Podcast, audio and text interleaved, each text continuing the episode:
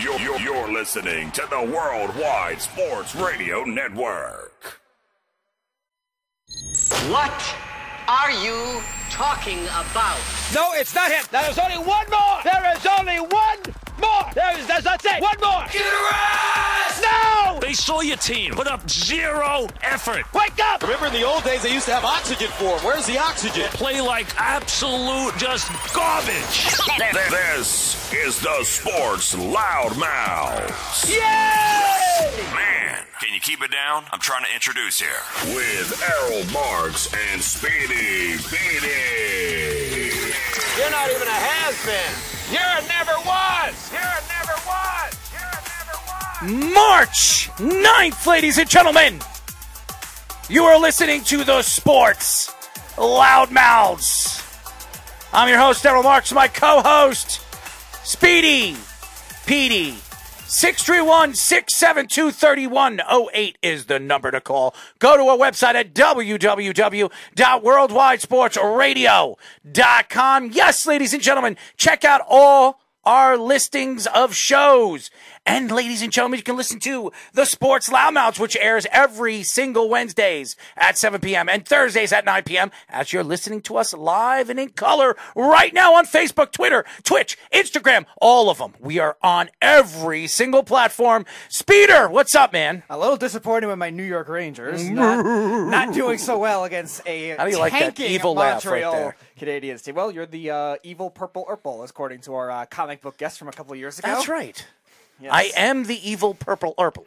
Your uh, villain origin story. If you want to Hmm. convey that to the listeners on air, you can more do that for another intro. I don't think it would fit this show tonight. That's why I said another time. It should be another time, but we've have a, we- we've had so many great shows throughout uh, the network for years, and there's so many great guests, including last night's guests and tonight's guests.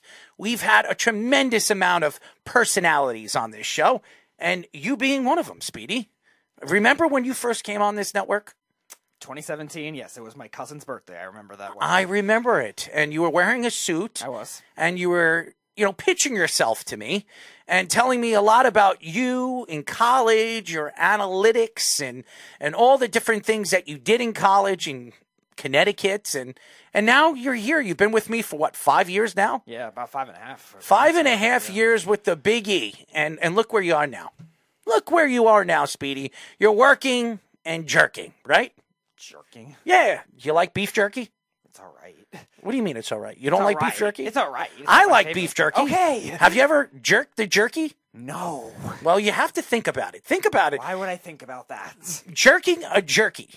No. I'm You, not str- going you to ever think you ever about stretched you ever stretched the jerky? it. No. Well, you have to try that. Stretch that beef jerky and then eat it. Why would I have any reason to do that? It's delicious, Speedy. You have to taste and stretch the beef jerky. I'm not gonna. I need to stretch it to taste it, but okay. Yeah, well, it's it's a part of this wonderful side of our network. So you have to try it one time. No, I'm not going to. Okay. Anyways, at 9:30, we'll be talking to WPLG Miami sports anchor and reporter Clay Ferraro, and at 10 o'clock, we will be talking to former Rockies, Pirates, Cardinals catcher, and current AT&T Sportsnet MLB analyst Michael McKenry. He will be joining us a little bit later in the show for the first time on this show. So we're very lucky to get him on, and uh, we'll get into a lot of baseball, the Baseball Classic, and all the craziness of what's going to go on this season as a lot went on today for the New York Yankees. We'll get into that in just a few moments. Uh, the Jets meet again with Aaron Rodgers today. Very optimistic about making this trade. And So uh, we will get into that. The Jets also cut Braxton Berrios in trade for safety Chuck Clark from the Ravens. I'm sure you're going to see a lot of uh, players being dropped by the Jets and some additions in free agency and maybe at trades because uh, obviously the New York Jets are trying to land Aaron Rodgers. So they're going to have to free some salary cap. Uh, several NFL players, including J.J. Watt and the Honey Badger, accused the NFL for collusion trading for Lamar Jackson. So we'll get into that. I'm sure there's a lot to get into with that. We uh, everybody heard my uh, my monologue yesterday about the whole Lamar Jackson thing. A lot more to get into. Former NFL general manager Michael Lombardi believes the Rams would love to trade Matthew Stafford this offseason. Not surprised. Uh, with the shoulder injury, uh, nobody believes that Matthew Stafford will ever be at 100% again. And he has a, a back injury, too, that could really be career ending. So, uh, very interesting story. Kevin Durant suffers a grade two ankle sprain in warm ups last night, could miss the rest of the regular season. So, after the trade, he finally gets to play a home game and gets hurt shooting baskets. So, there you go. Kevin Durant falling apart. Carlos Rodon suffers a left forearm injury in first spring training start, will likely miss the first month of the season. Some people say he could be back at the end of April or the beginning of May. So, uh, very interesting for the Yankees as they already lost uh, uh, an important piece to that uh, pitching staff and Frankie Montas, who had shoulder surgery uh, a couple of weeks ago. He will be out practically the whole season, be back at the end of the season at best. So, not good for the Yankees. Aaron Judge reportedly turned down an offer over $50 million more from the Padres in order to return to the Yankees this offseason. So, we'll get into that as Aaron Judge uh, showing you why he wants to be a Yankee for life the captain, Captiano. Right? You like that, Captiano? At this rate, he might have to pitch if there's any more injuries. Uh, stop making jokes about the Yankees because we haven't heard anything from the Mets yet, but we will very, very I'm soon. not denying that. I, I was the one that was not that did not like the Verlander. I know so. you want to make fun of the Yankees. Everybody wants to throw the Yankees under the bus, as everybody believes the Yankees are coming out of the American League this year. And with uh, the two early pitching injuries, a lot of people are smirking and laughing about it. But uh, the Yankees always laugh last. So there you go. Uh, Snugged, uh, go reply to your comment. Uh, Kenny might come on if he calls. Uh, Oh, how Anchorage wonderful. Man, we'll, we'll try to get Anchorage Man on again before the NBA playoffs, but he will not be on tonight Uh, why do they love him so much? because he was he was Because he's a Boston Celtics guy, yeah. Malcolm Brogdon move. I don't even know if he was a Celtics fan. He was just praising the move. and they call him the Anchorage Man. And you know why they call him the Anchorage Man? For our friend Jeffrey. Yes, Mr. Jeff from Tampa. So why don't we get into uh, the Aaron Rodgers thing and the Jets and everybody here in New York can't wait for the announcement that the New York Jets trade for Aaron Rodgers. They set the deal. Some people believe it could be a second and a fourth, maybe moved next year to a second round pick, depending on how well the Jets play this year uh, with Aaron Rodgers if he gets traded to the Jets. I don't know what the trade will entail, but we all know that the Jets are trying really, really, really hard in landing the star quarterback. Now, last year he didn't have one of those seasons. There are some thoughts that Aaron Rodgers is starting to break break down, and and that's. I mean, uh, the conversation that everybody has been speaking about over the last couple of years. And, and remember, about three, well, two and a half years ago, he was an MVP back to back years. But everybody was waiting for that left shoe to fall for Aaron Rodgers. Maybe because of his age, being that he's 39 years old. Two years ago, he was 37 and he won an MVP. Aaron Rodgers threw 24 touchdowns last year. He led the NFC in touchdowns. Who did he throw to last year? What type of player or players did he throw to? Robert Tonyan? Christian Watson, a rookie who didn't even really break out until the end of the season? Lazard? Give me a break.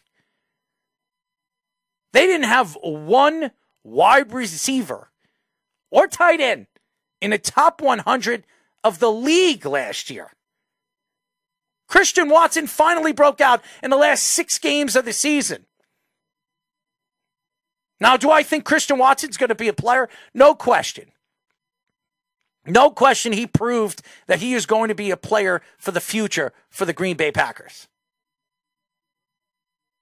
But everybody's sitting here today and crying for Aaron Rodgers to go to the Jets. And I know there's a lot of Jet haters, a lot of Boston haters out there, the New England Patriots, even the Buffalo Bills fans don't want to see Aaron Rodgers come to the AFC East. There's a lot of reasons why.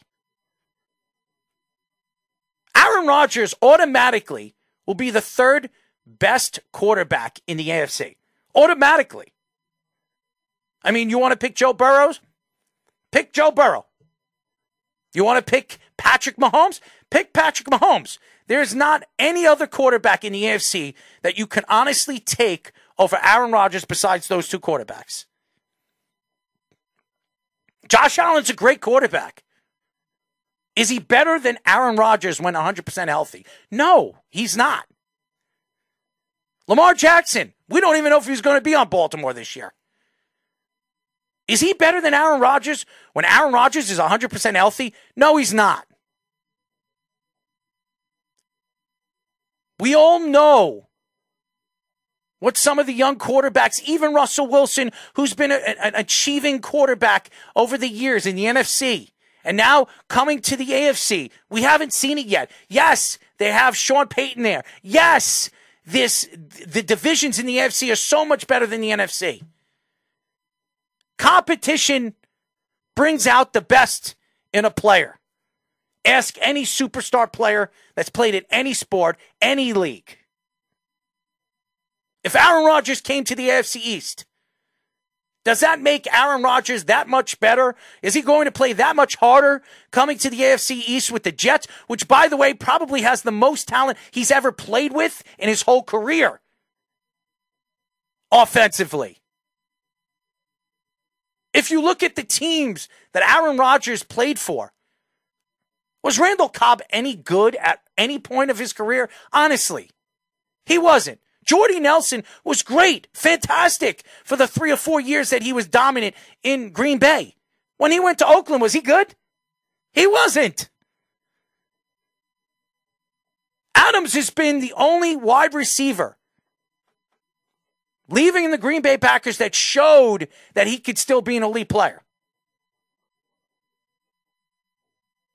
The Jets have an opportunity to bring in a star quarterback to help this team and these young players grow right in front of our eyes. Maybe take them to a Super Bowl for the first time since 1969. Since Joe Namath put a hex on the New York Jets. Never to win another Super Bowl again. Maybe until the day he dies. Maybe his retirement of number 12 and taking it out of retirement and giving it to Aaron Rodgers might give the Jets a little bit of luck. I sit here today, and as a Jet fan, as a fan of the NFL, yes, I want to see Aaron Rodgers go to the Jets. Not just because I root on the Jets,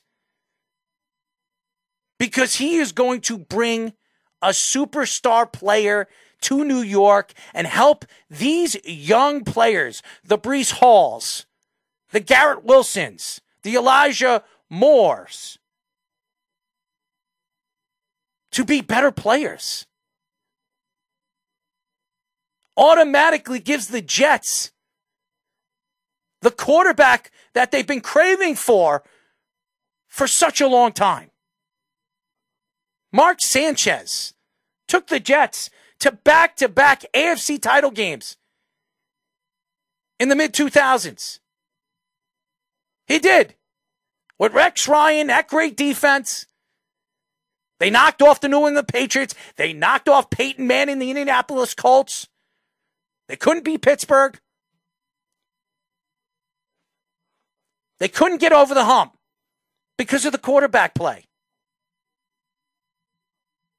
They finally have, or finally will get, a quarterback that could step in and automatically, in almost every single one of the games that they play this year, will have an advantage for the first time in every single game behind the line of center. So, yes, Jet fans are excited when you hear it. You hear, obviously, Stephen A. Smith saying that he hasn't been to a Jet game, a live Jet game, in over 10 years. But if Aaron Rodgers gets traded to the Jets, he will be there every Sunday at MetLife Stadium when Aaron Rodgers is playing for the New York football Jets. Why can't you be excited? There are so many analysts here in New York that have their own shows. Greeny on ESPN been a Jet fan his whole life. Has been crying for a quarterback to take this team to a Super Bowl for many, many years. With all the talent that the Jets have had over the years. And I don't want to hear it. They've had talent. Defensively, they've had some of the best defenses we've seen in the AFC for the last 15 years. And because they had no offense, because they had no quarterback, they could never find a way to put the put the ball in the end zone. So your your optimism eh, for Joe Douglas making a move like this, absolutely, absolutely puts the Jets in a position where you're going to be saying that they're a contender for the first time in years. You can't sit here and cry that Patrick Mahomes is that much better and the Kansas City Chiefs are that much better than Aaron Rodgers and the New York Jets. Should we be optimistic? I absolutely am optimistic. And I am optimistic that our friend Jeff will be eating doggy doo doo after that happens. You know why? Because he was so sure of himself that Derek Carr and Aaron Rodgers have no chance of going to the New York Jets. Everybody praying that the Jets don't get their guy because it's always been the Jets' way. The Jets' way is they never get their guy. Never. And then finally, there's talks that they could finally get their guy in a trade and not have to give up a first round draft pick. That is a big story here in New York. It's a big story all over the country. And does Aaron Rodgers want to be here? I don't know. But obviously, when it's there's reports throughout the country through multiple analysts saying that this deal could almost be done, and that the Jets are starting to drop players like Braxton Berrios and make a move for Chuck Clark because they're probably getting rid of Whitehead's contract and moving contracts around because they want to bring Aaron Rodgers here. They want to sign Quinnen Williams and maybe add a player or two from the Green Bay Packers that are free agents to give Aaron Rodgers uh, some optimism to come here to New York. I think you should be excited, Speedy. I, I, mean, there's nothing that you can complain about this right now. This is a good day. If the Jets could land Aaron Rodgers before March 15th, it's going to be a great weekend as a New York Jet fan. There are also some beliefs too that the Jets might not even have to trade a second round pick this year at this point. It's gotten so bad from the on the from the Packers standpoint that there's a lot of executives that believe it might only take a third round pick this year and then maybe a second round pick next year or even just multiple third round picks down the road in future drafts and that's what Joe Douglas is going to prioritize because the Packers waited so long at this point that they're continuing to lose value. There were reports on the combine from their GM and from their ownership that they love Jordan Love at this point, so that's going to downgrade the value even more, but they're definitely not getting a first round pick at this point.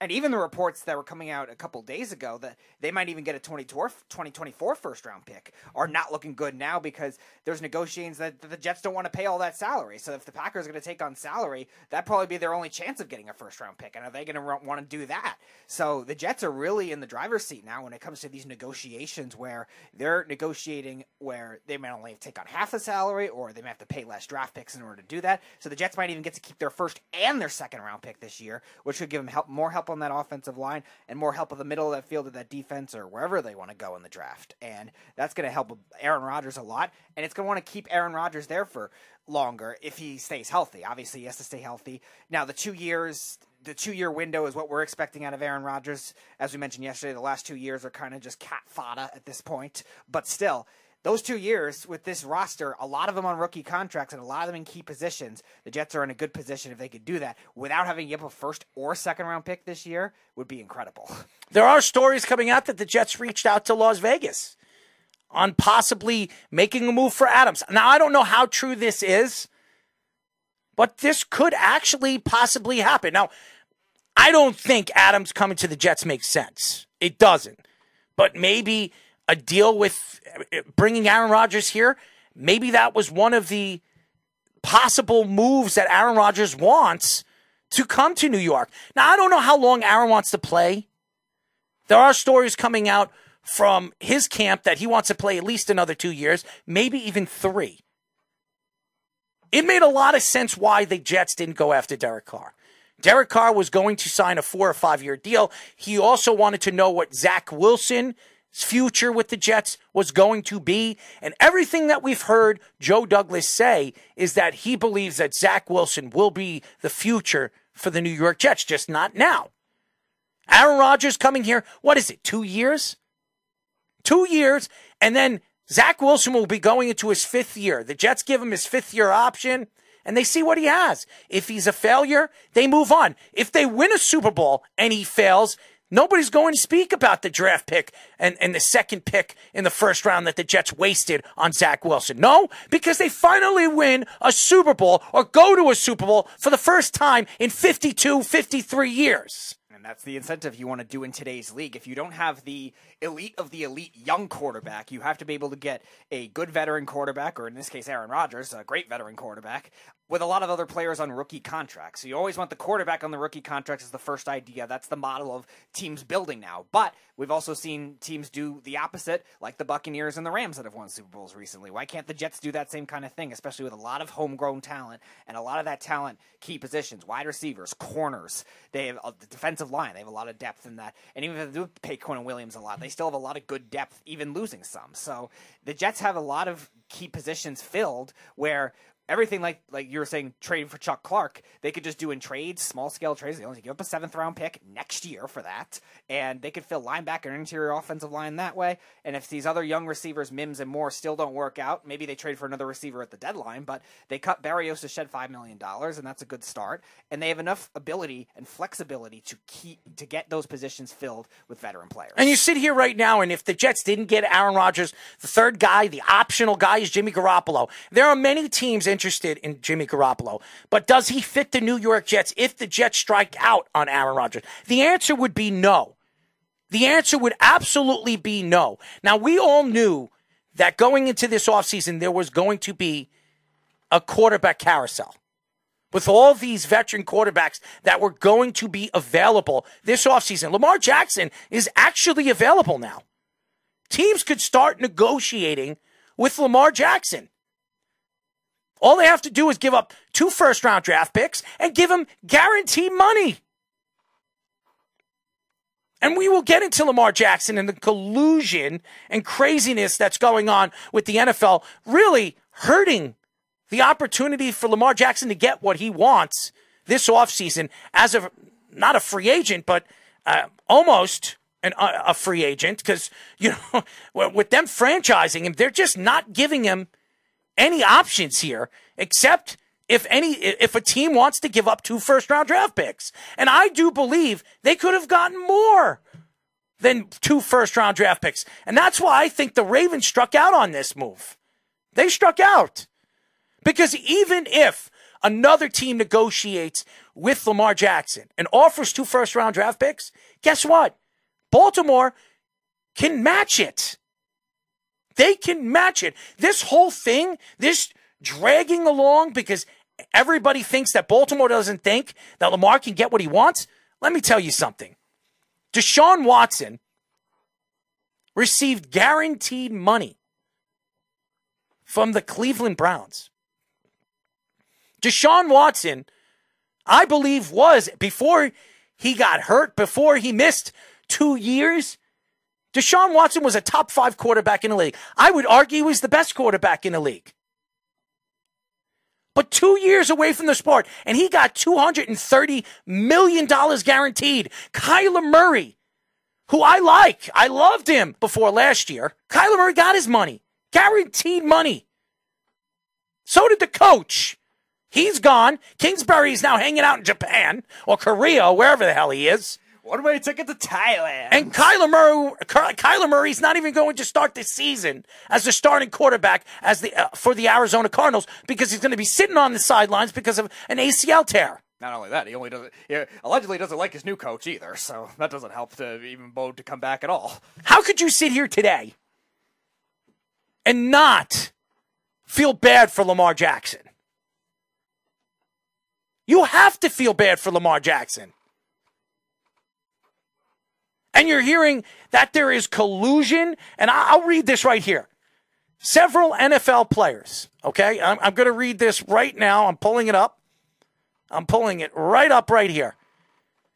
Many, many NFL analysts and former players believe there is collusion against Lamar Jackson.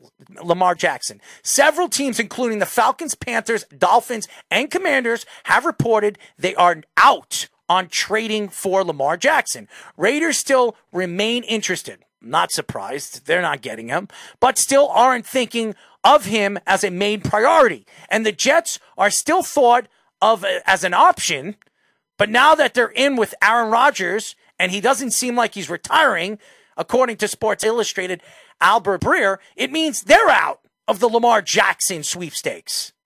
Former NFL player such as uh, Robert Griffin III and J.J. Watt have suggested collusion, and some current players such as Tyra, well, the Honey Badger and uh, Diggs have thought the same way. Adam Schefter said in regards to the situation with Lamar Jackson, I think part of it is the fact that teams know they feel like that they would just be drawing uh, the offer sheet for the Baltimore Ravens. So if any of these teams steps forward and says, let's give Lamar Jackson uh, or you make it up a four year deal, $200 million contract, fully guaranteed, well, Baltimore could obviously chance and write it off.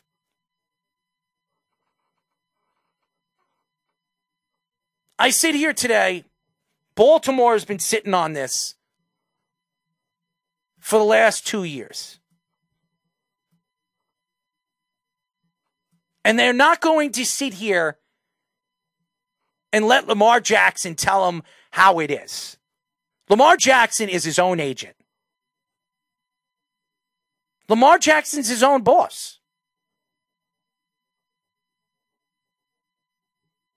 On Trey Wingo, uh, Trey Wingo from ESPN tweeted, spoke with sources on the NFLPA, and they're keeping a very close eye on Lamar's situation for that very reason.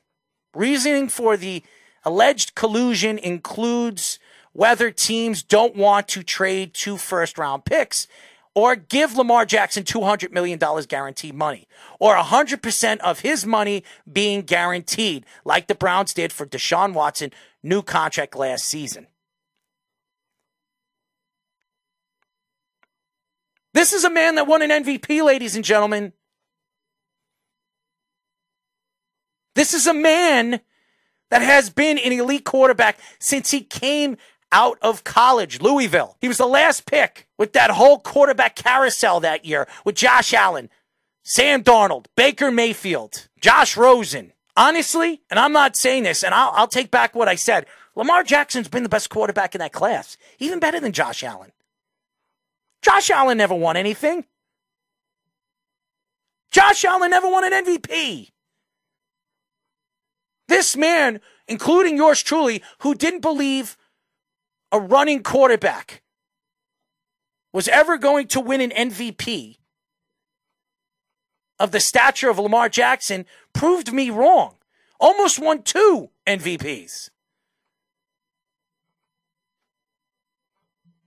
Do I think Lamar Jackson deserves the money? Absolutely. Just as much as I think Deshaun Watson deserved the money. Do I think they're prima donnas? Yes, I do. Do I think that a lot of NFL players are prima donnas and shouldn't be making this money? Absolutely. But if it's on the table and he plays the quarterback position, he absolutely deserves what he believes he's worth. It is wrong what the NFL is doing to this kid. It is wrong that this kid still doesn't have an offer. He is better than Kyler Murray. Right now, he's better than Deshaun Watson. He's better than Josh Allen, who just got a $200 million contract. How many quarterbacks, honestly, in the league right now, would you take over Lamar Jackson? And the Baltimore Ravens are just tossing him to the side. Who cares? We'll find somebody else. We'll start Huntley next year, who, by the way, made the Pro Bowl. Jeff's Pro Bowl legend. This is horrible what the NFL is doing to this kid. And what Baltimore has just practically dragged him in the mud. His name. Who he is as a player. He should be respected just as much as Patrick Mahomes has been. Joe Burrow, who's going to get a, a $400 million contract. Joe Burrow. What did Joe Burrow win?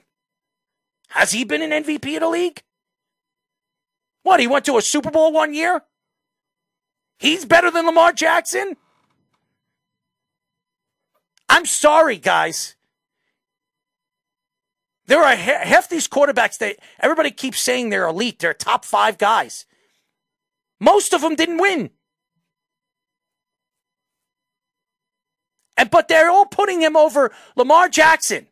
Justin Herbert's going to make 350, 400 million dollars. Why can't Lamar Jackson make that money? The league has changed. Quarterback position has changed. Every 10 years, the transition of the game has changed. The rules change. The fact that this man doesn't get the respect is disgusting.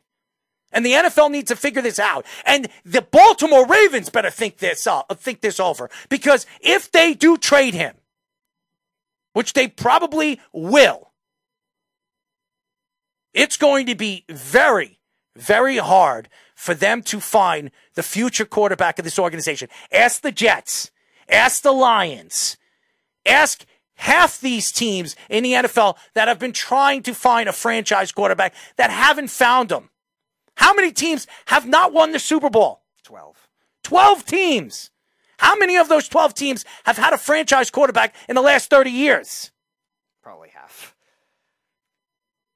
You're telling me half of those teams have never had a franchise quarterback and never even come close to winning a Super Bowl including a lot of the teams that were listed as saying no. We'll talk to Clay about the Miami Dolphins. They certainly are looking for that. Uh, do we have Clay on the line? Yes, he, well, we do. Why don't we go to a quick break? When we come back, we'll be talking to WPLG Miami sports anchor and reporter Clay Ferraro here on the Sports Loudmouths. You're, you're, you're listening to the Worldwide Sports Radio Network. This is the Sports Loudmouth.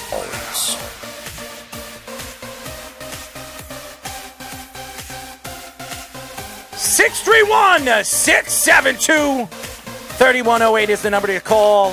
You are listening to the Sports Loudmouths. I'm your host, Errol Marks, my co host, Speedy PD. Remember, you can go to our website at www.worldwidesportsradio.com. Check out all our shows, our listings, and listen to the Sports Loudmouths, which air every single Wednesdays at 7 p.m. and Thursdays at 9 p.m. as we are live and in color all over the social media market and all different platforms. So check us out throughout the week from all our shows, our Buffalo Bills show, our Jets show, our betting show. We have a tremendous amount of talented, uh, you know, I guess you could say, analysts. And, and by the way, great writers as well. So check us out on our website at www.worldwidesportsradio.com. And ladies and gentlemen, our first guest, this is the third time we've had him on, right? Mm-hmm. And uh, we love him and we're happy to have him on. We are now talking to WPLG Miami sports anchor and reporter Clay Ferraro. Clay, what's up, man? What's going on, gentlemen? How are we doing tonight? Well, you sound pretty happy. I mean, Miami uh, looked pretty good this year. Uh, uh, you know, did what they did and kind of fell apart at the end of the season. But uh, we will get into that in just a few moments. How are you doing, man? I'm doing great. I'm doing great. I, uh, you know, I, I, have actually taken over coaching all three of my girls' basketball teams. Mm. So uh, I, I am now a part-time sports anchor and a full-time basketball coach in my mind. Like I sit there, I'm coming up with the draft board now for tomorrow night's draft. It's really like I it's I, I make it a lot more important in my brain than I think it actually is. Wait, we all the advanced data on that.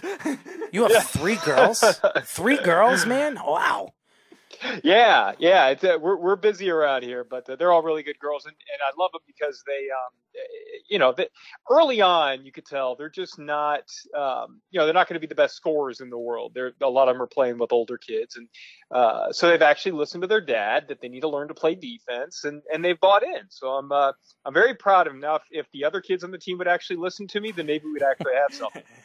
Ages of the girls. Uh, nine, seven, and six. Wow, look at that. Yeah. Yeah, yeah. Nine year old is on her school basketball team, and uh, I, I have already taught her how to. Uh, she's playing in a co-ed league in the league that I'm I'm coaching. I've already taught her how to cut off kids from going to their right, and so she's uh, she's already managing to uh, to cut cut her niche as a defensive stopper. So I'm, I'm really proud of her. So why don't we get into some football? We'll talk a little baseball as well as uh, the Miami Marlins are going into a new season. So uh, interesting, uh, you know, sports over there in Miami. It's nice and hot right now. I heard it's like in the 80s over there. It's beautiful. So, uh, but let's get into Tua. What is going on right now with Tua? Is he going to be ready for the season? Do they look to maybe look for a free agent quarterback or maybe bring a quarterback out of retirement? Uh, what are your thoughts to that?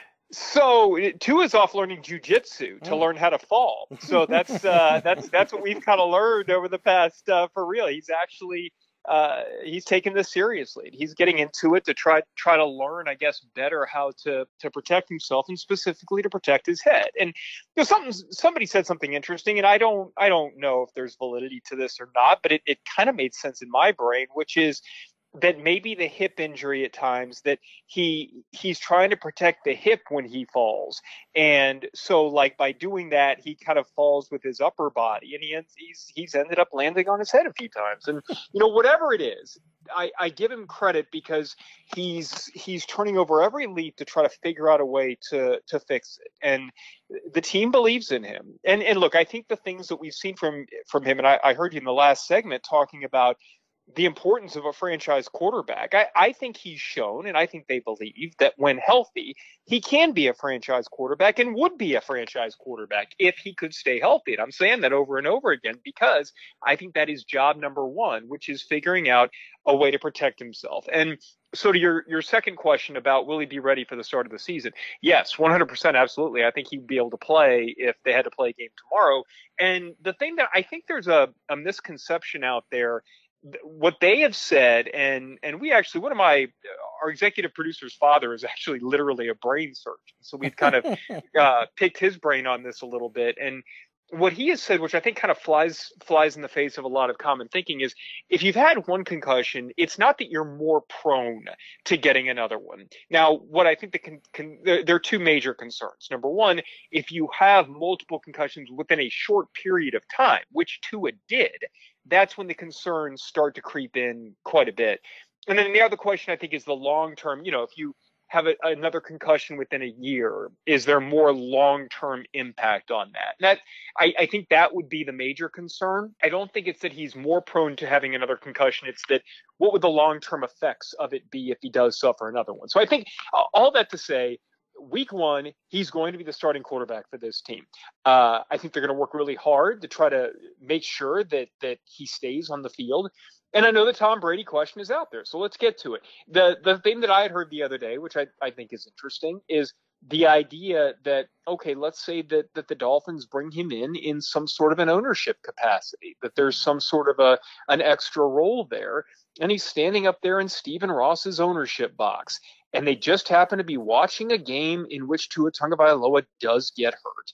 What do you think's going to happen? I mean, if if Tom Brady is just sitting up there in the ownership box do you really think they're going to turn to Skylar Thompson, or do you think Brady's going to get the edge? And so I think that's where a lot of this is coming from. It's not just, hey, you know, they'd go out and they would sign him and and ultimately bring him in and push Tua to the side, but if Brady is somehow involved in the organization in some capacity, it just feels like such a no-brainer that that would be the direction that they would turn if something were to happen with Tua. So, being that they don't have any first round picks, obviously, it seems like the Lamar Jackson thing is definitely out, at least for this year. But let's say they decline Tua's fifth year option. Could you see Lamar Jackson as an option for Miami down the road? Because he has hinted at wanting to go there in the past. Well, well like, certainly, look, if I, I don't think any option would be off the table if something along those lines happened. Like, if they decided ultimately to move on from Tua Tagovailoa, I think the one thing that we've seen from Stephen Ross, and this is why the, the the Tom Brady conversation keeps happening, is he desperately wants to get that franchise quarterback. And you know, again, I think everybody is kind of in alignment right now within the organization that when healthy, Tua is the guy. But you know, a guy is the guy until he's not. And so if, if something does indeed end up happening where they decide to move on, yeah, I, I think that would that would clearly be a potential option. I, I think, you know, I don't know that we'd have to see where things stand at that point. I don't think this team is going to go like the route of uh, bottoming out again like they did a couple of years ago. Uh, so yeah, Lamar Jackson would be um, an ideal option for that if he does end up playing under the franchise tag this season. Or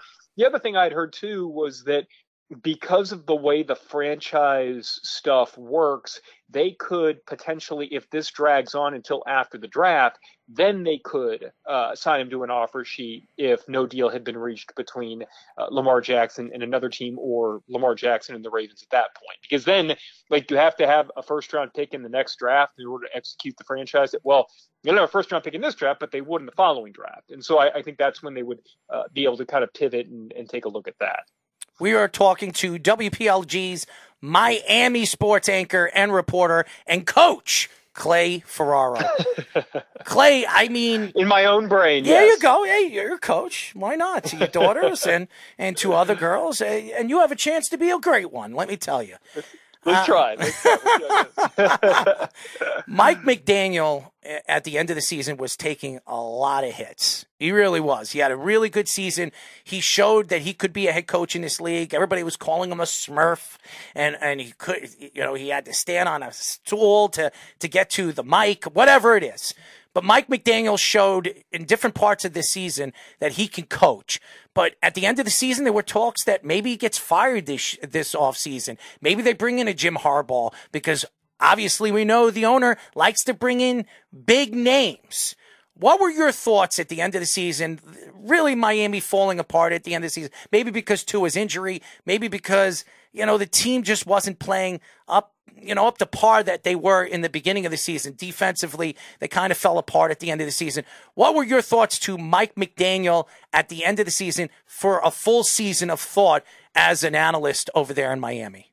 So I, I, well, first off, I'm with you. I thought he, I thought he showed that he can be a really, really good head coach. Um, and yet, I do think there were some some moments where he showed some growing pains. And I think the one that stands out the most at the end of the year was he had never called plays in San Francisco. You know, when he was with Kyle Shanahan, Kyle Shanahan's the one calling plays.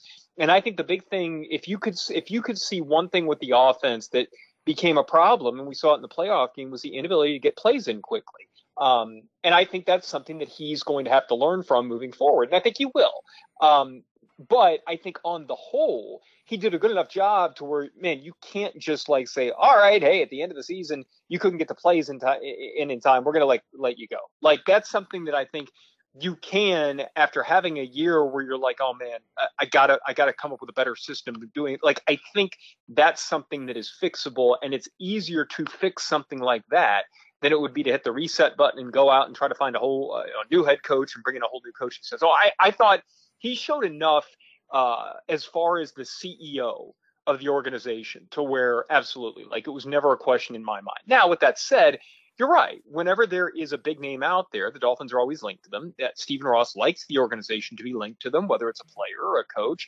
Um, we had that awkward press conference years and years ago when when Harbaugh was uh, available but wasn't available, and they they went after him, and and they had to like bring Tony Sparano up in an awkward press conference where they gave him a contract extension a day after they were pursuing Harbaugh. Like it was just this really bizarre scene.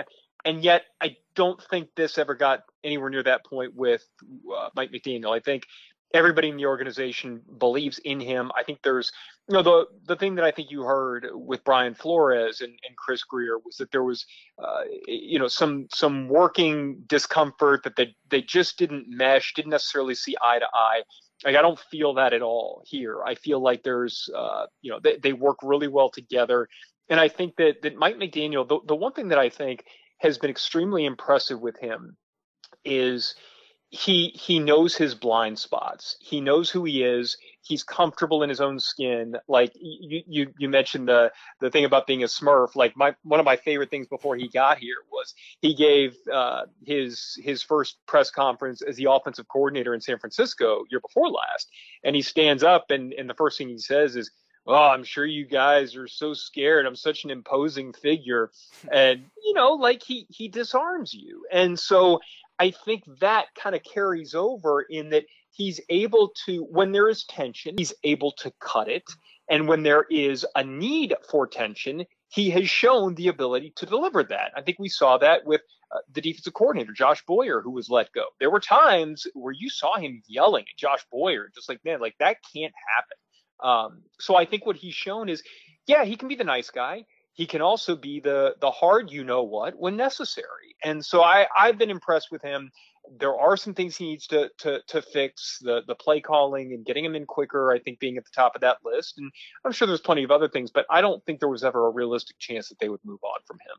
So a move I really liked is defensive coordinator bringing in Vic Fangio. I always thought was one of the best uh, with the 49ers and then with Chicago too, had the best defense in the league in 2018. What is your thoughts on them hiring him and uh, how do you think this defense uh, will fit his scheme? So I love it, and I, the thing that I am really eager to see, and this was this kind of goes along with your last question as far as you know, what are some of the things that that Mike McDaniel needs to improve on, and what this team needs to improve on.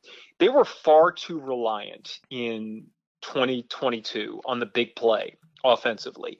And you know, I, I think, hey, when you when you pop one, it looks it looks so pretty, and it's a great highlight for us. And you know, Tyreek Hill is so fast, and this team is so explosive, and it's so cool. And yet, the defense has been on the sideline for three minutes by the time they have to go back out there on the field.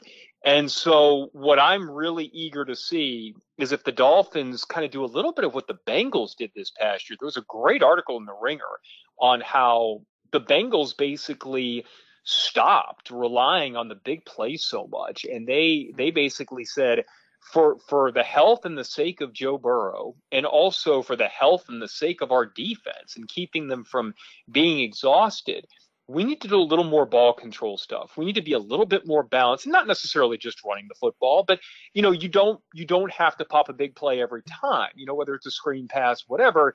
Find a way to work in more of the plays to get you into you know manageable down and distance because this team too many times last year it was either home run or strikeout. It was either 70 yard touchdown or they're in third and nine and throwing an incomplete pass or an interception. And I think, and, and to bring it back to Vic Fangio, I think there has to be a conversation and Vic Fangio saying, look, we can't be at our best defensively if we're on the field 32 minutes a game, 34 minutes a game. Because I think that's what it was last year. Whatever it was, I think the Dolphins had the worst time of possession in the NFL.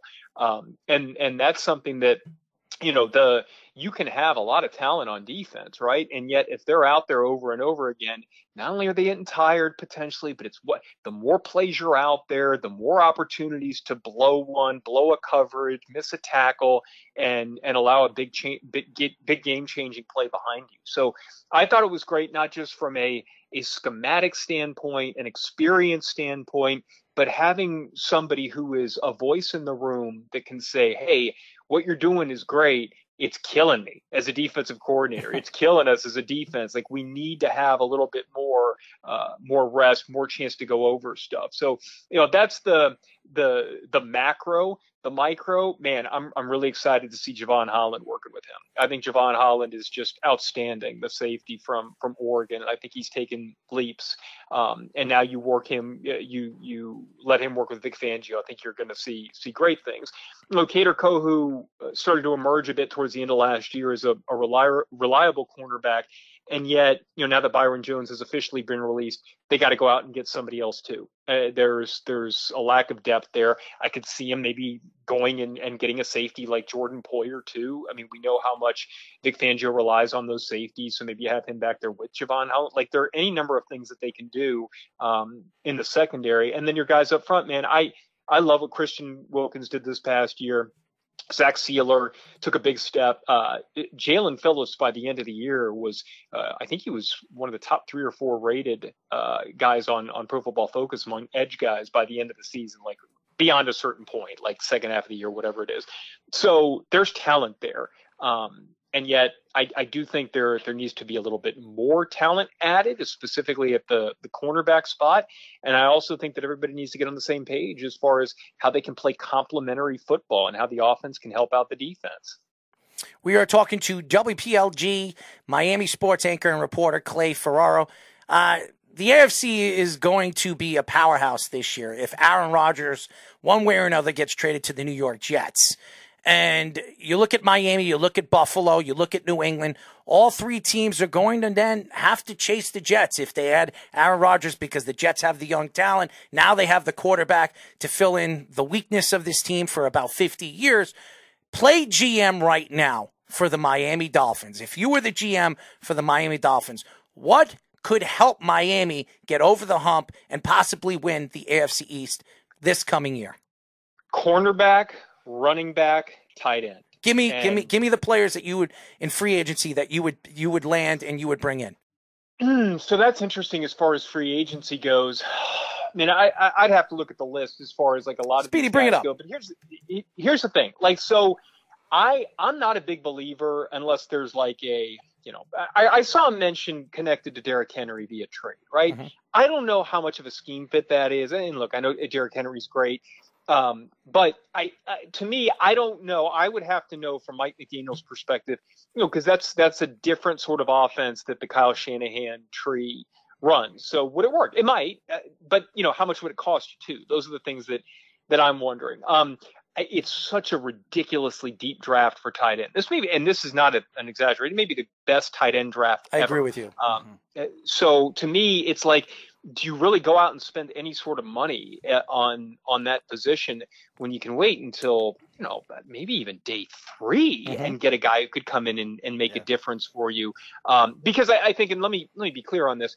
The thing with the Dolphins and what they need at that position is they, uh, you know, I, I think a lot of the guys that that are rated highly among tight ends, and not necessarily in this draft, but just in general, it's hey, everybody wants to know like Antonio Gates, the prototype, the Jimmy Graham, the the Travis Kelce. Uh, although Kelce's probably a little bit better blocker than those guys are, but like they need a guy who is just like above average to good at everything. And you know the the ideal guy is who Mike McDaniel had in San Francisco is George Kittle. Well, you're not going to go out there and get George Kittle, but what he did, which Mike Gesicki could not do, is he could block. And so it's they don't need the you know guy who's going to climb the charts because he's like the chess piece and it, you line him up at tight end. He's a big body, but he's also super athletic and he goes up and he gets it. And he jumps eight feet in the air. Like that's not what they, they need somebody who can come in and be solid to above average to good in everything. And I think in this draft, you can do really well with that. Um, so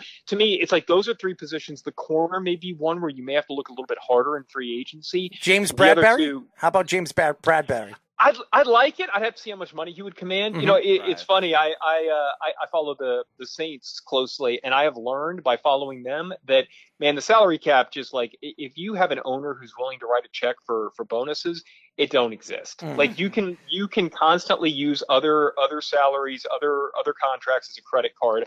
Um, you know, so if if Bradberry is is the guy, and they and like it, I can tell you this, if Vic Fangio went to them and said he said I need I need James Bradberry that puts us in the Super Bowl next year, they're going to go out and they're going to get James Bradbury. They're going to find a way to make it happen. Um, but I don't. But yes, th- those are the three positions, and whoever they decide fits that scheme, both defensively and offensively, better at those positions. Those are the holes to me, and you can always beef up the offensive line. I think they can be they can be better there. Um, but I think those are the positions that I can look at right now, and I can say you can immediately upgrade those spots, and I can Mm. see how you can be better and legitimately make a push next season. So my last question, uh, we haven't talked to you much about uh, some college basketball. Miami University heading to March Madness. What are your expectations for them? I I mean, I've been saying for five weeks now. I, I think they're going to the Final Four. The thing that is killing me with them, and, and by the way, I'm not I'm not a homer. I'm a Virginia. No, Tech I like them too. I think they could as well. My, the thing that's driving me nuts with them over the last couple of weeks is they do this thing where they get out to a big lead and then they kind of let teams back into it. It, it bit them in the rear end against Florida State uh, a couple weekends ago. Um, they barely held on to beat Pitt. They barely held on to beat Wake Forest today. Like it's becoming a thing with them. It's almost like it's going to have to bite them in the ACC tournament to wake them up. So it doesn't happen in the NCAA tournament. So we'll see what happens over the next couple of games. But that's the only thing with them that that has seemed to be like I don't think this team has a weakness as far as the roster, as far as the the lineup. Like Norchad Omier has turned into a monster, and and I don't think they they saw that coming. Um, you know, and they, they already have the really good guard play. Jordan Miller's really good. Isaiah Wong's your ACC player. Like there is not a weakness on this team except whatever this thing is that they've started to let teams get back into the game late in games. So, um, no, I just I think extremely highly of this team. I, it's the best Miami Hurricanes team I've seen since I've been here uh, in a decade, and this you know team went to the Elite Eight last year. Um, so I I just I think really highly of them, but man they can't mess around because you know you, you mess around you find out. They found out against florida state and if they mess around again in the ncaa tournament and they find out again they'll be home a lot quicker than anybody wants. Before we let you go i have two questions and they're baseball questions what do you think yep. about the World Baseball Classic, United States, Dominican Republic, Puerto Rico? I mean, Japan. This is going to be a fun one. A lot of great players are actually playing. Mike Trout is a, a healthy, he's 100%. So uh, the American team could be uh, a pretty good, dangerous offensive team. I, I worry about their pitching staff and uh, the Marlins this year. Where do you see the Marlins? They're in a, a very tough division. The Braves, the Philadelphia Phillies are much better than they were last year, going to the World Series, adding uh, Trea Turner, and then obviously the New York Mets. Where do you see the Marlins this year? Uh, young team and very talented, and pretty good farm system uh, going into the new season. So let's start with the first one because I think it leads into the second one. The World Baseball Classic, man, there's a reason why they picked Miami for it. This place goes nuts for it. It is so cool to watch. The atmosphere, man, it's like I don't I don't even know what to compare it to. Maybe a big soccer game, maybe like an intense college football rivalry game. Like it is an incredible the atmosphere is crazy and and fun and like um so I'm excited about it. You know, I, I agree with you. I think the pitching is going to be a question for for Team USA.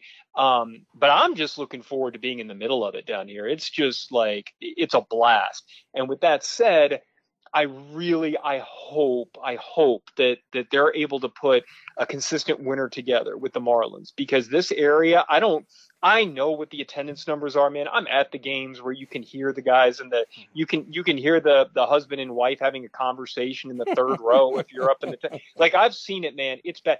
But when when when this when this area has a team that they believe in, uh, like they there will be baseball fans out there. Like they will go crazy, and I I am firmly convinced of that. So I hope. I don't. I don't think, frankly, they've spent enough money. I don't, frankly, think they've got enough talent, in particular in the lineup, to compete with like the the money that the Mets have spent. You know, I think the Phillies can be a problem. Obviously, you know, I think there's a lot of you know the, the Braves and what they've done. Like I, I just, it's such a gauntlet in the National League East and I don't know if they're there. They're trying. I mean, I I want to see how the Jazz Chisholm move to center field works. I love that they've got a face of the franchise now with him and a guy who's a lot of fun and you know a guy that I, I think you know as great as Giancarlo Stanton played, he wasn't the the draw that Jose Fernandez was. You know, Jazz Chisholm I think has the potential to get back to being that sort of draw where like you know, whenever Jose pitched, it was Jose Day. Everybody had to go watch. And that's the other thing. Sandy Alcantara, outstanding. I mean, he's unbelievable. Mm. Um, and yet, you know, he's there, there's a bit of Mariano Rivera where he just kind of goes out there and, and does his job and dominates. And you know, it's not like uh, like Jose was, where it's like this this powerhouse, you know, must see TV sort of thing. And that's who Jazz Chisholm is. Jazz Chisholm just he brings this flair that's like so fun to watch.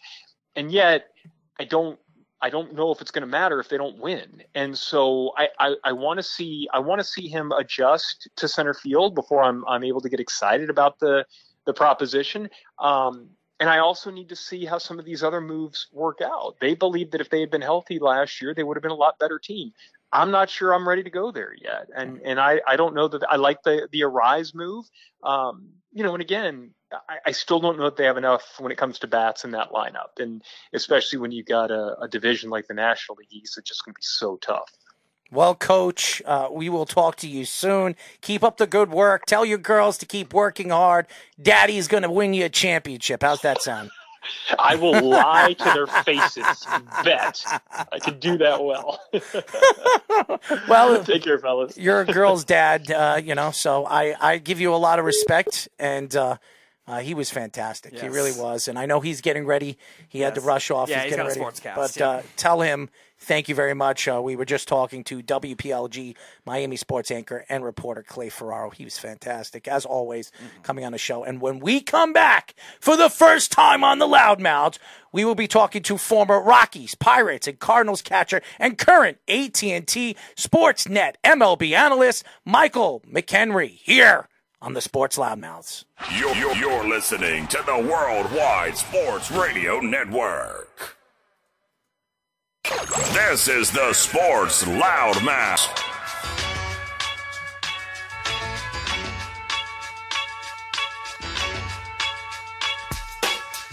Six three one is six seven two thirty one oh eight is the number. You are listening to the Sports Loudmouths. I'm your host, Daryl Marks, my co-host, Speeder. Yes, it's Speedy Petey, as always, producer, co-host. Craziness needs to comb his hair and get a shave over there. He did fix his mustache. It is a very unique mustache, ladies and gentlemen. Go to our website at www.worldwidesportsradio.com. Check out all our shows throughout the week. They are live. You can interact with all our talent. You can call the shows. You can call us asses, as uh, a lot of people call us asses, including yours truly. Uh, check out all our stories, our writers, and everything. Uh, just go to the website at www www.worldwidesportsradio.com. Uh, thank you to Clay Ferraro as always. And now, a new guest. We have never had him on the show. Former Rockies, Pirates, and Cardinals catcher and current AT&T Sportsnet MLB analyst, Michael McKenry. Clap, Speedy, clap. Michael, what's up, man? What's up, guys? Hey, that that hype, man, you got it down, pat, man. You know, when you went to break, I'm listening. I'm like, man, it's like we've we're we're meant to do this together. Just hyping me up, ready to go. I loved it. Yeah, awesome stuff. Like I, was, I was getting fired up. I was ready to like jump out of the seat and go. Good Well, stuff. well, you know what it is. I'm not, you know, fifty thousand people applauding you when you come up to the plate, but I am the crazy one that'll probably be behind the the plate, uh, you know, in the audience, probably saying crazy stuff to you when you're up to bat. So I am one of those guys, but. Um, I respect everything about you and, and your career playing the years that you played in the MLB. But before we get into that, how are you feeling? Uh, there's so much going on in the world. COVID 19 really ruined things for people and, and baseball and, and professional sports. How are you and your family doing? We're good. We had a rough time that stretch. We lost a handful of people, none of them to COVID, but like you know the isolation, everything else obviously didn't help. So yeah, it was a it was a very weird time, and I'm not really sure what to make of all of it. It's just a really like tough situation. But I always say the worst things that happen in life, if you use it properly, you can learn from it and really spring into something way better. Because those shortcomings, everything else, give you an opportunity to really grow. You know, everybody says learn from failure. I really believe you don't even have to fail. You can just watch and see and just say, hey, how can I react better? How can I do better? And what could I personally take ownership of and make better? And that's, you know, what I think a lot of people learned. And then I think a lot of people, you know, kind of sit and forget after a while. You know, this like, oh, was that was that three years ago? Oh my gosh. I mean, that was just like a little bug. Yeah, that was no big deal. I'm like, well, what reality are you from? Like everything's shut down. Name another time it happened, right? It was wild. People lost jobs. Mm. Just was unprecedented. We're literally in the first spring training in the last three years, a full fledged spring training. So I'm just happy. You know, life seems a little bit normal. Well, it looks normal. All normal. It looks normal for you right now. That chair, I mean, you look comfortable. I need one of those chairs, Speedy. You got to get me one of those chairs for my birthday, man.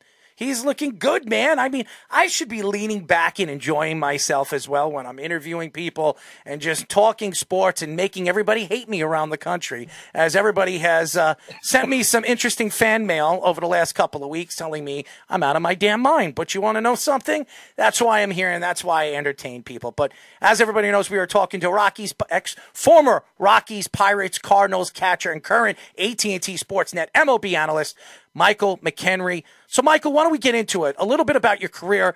What was it like playing all those years in the MLB? You played for multiple teams, uh, playing the way you did, and and just the fact that you stepped on a major league field, 162 games in your career every single year for a significant amount of time. That says a lot about you as an athlete and as a player. What was it like being a professional professional baseball player?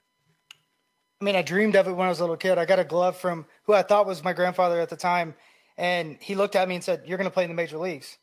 And looking back, that was one of the first men that ever believed in me. And you know, I had a long stretch from there on out that a lot of people didn't believe in me, told me what I couldn't do, what I was never going to be capable of, and I just never believed it. When I was five years old, I thought I was going to make it. It never changed, no matter what happened surgeries, hardships.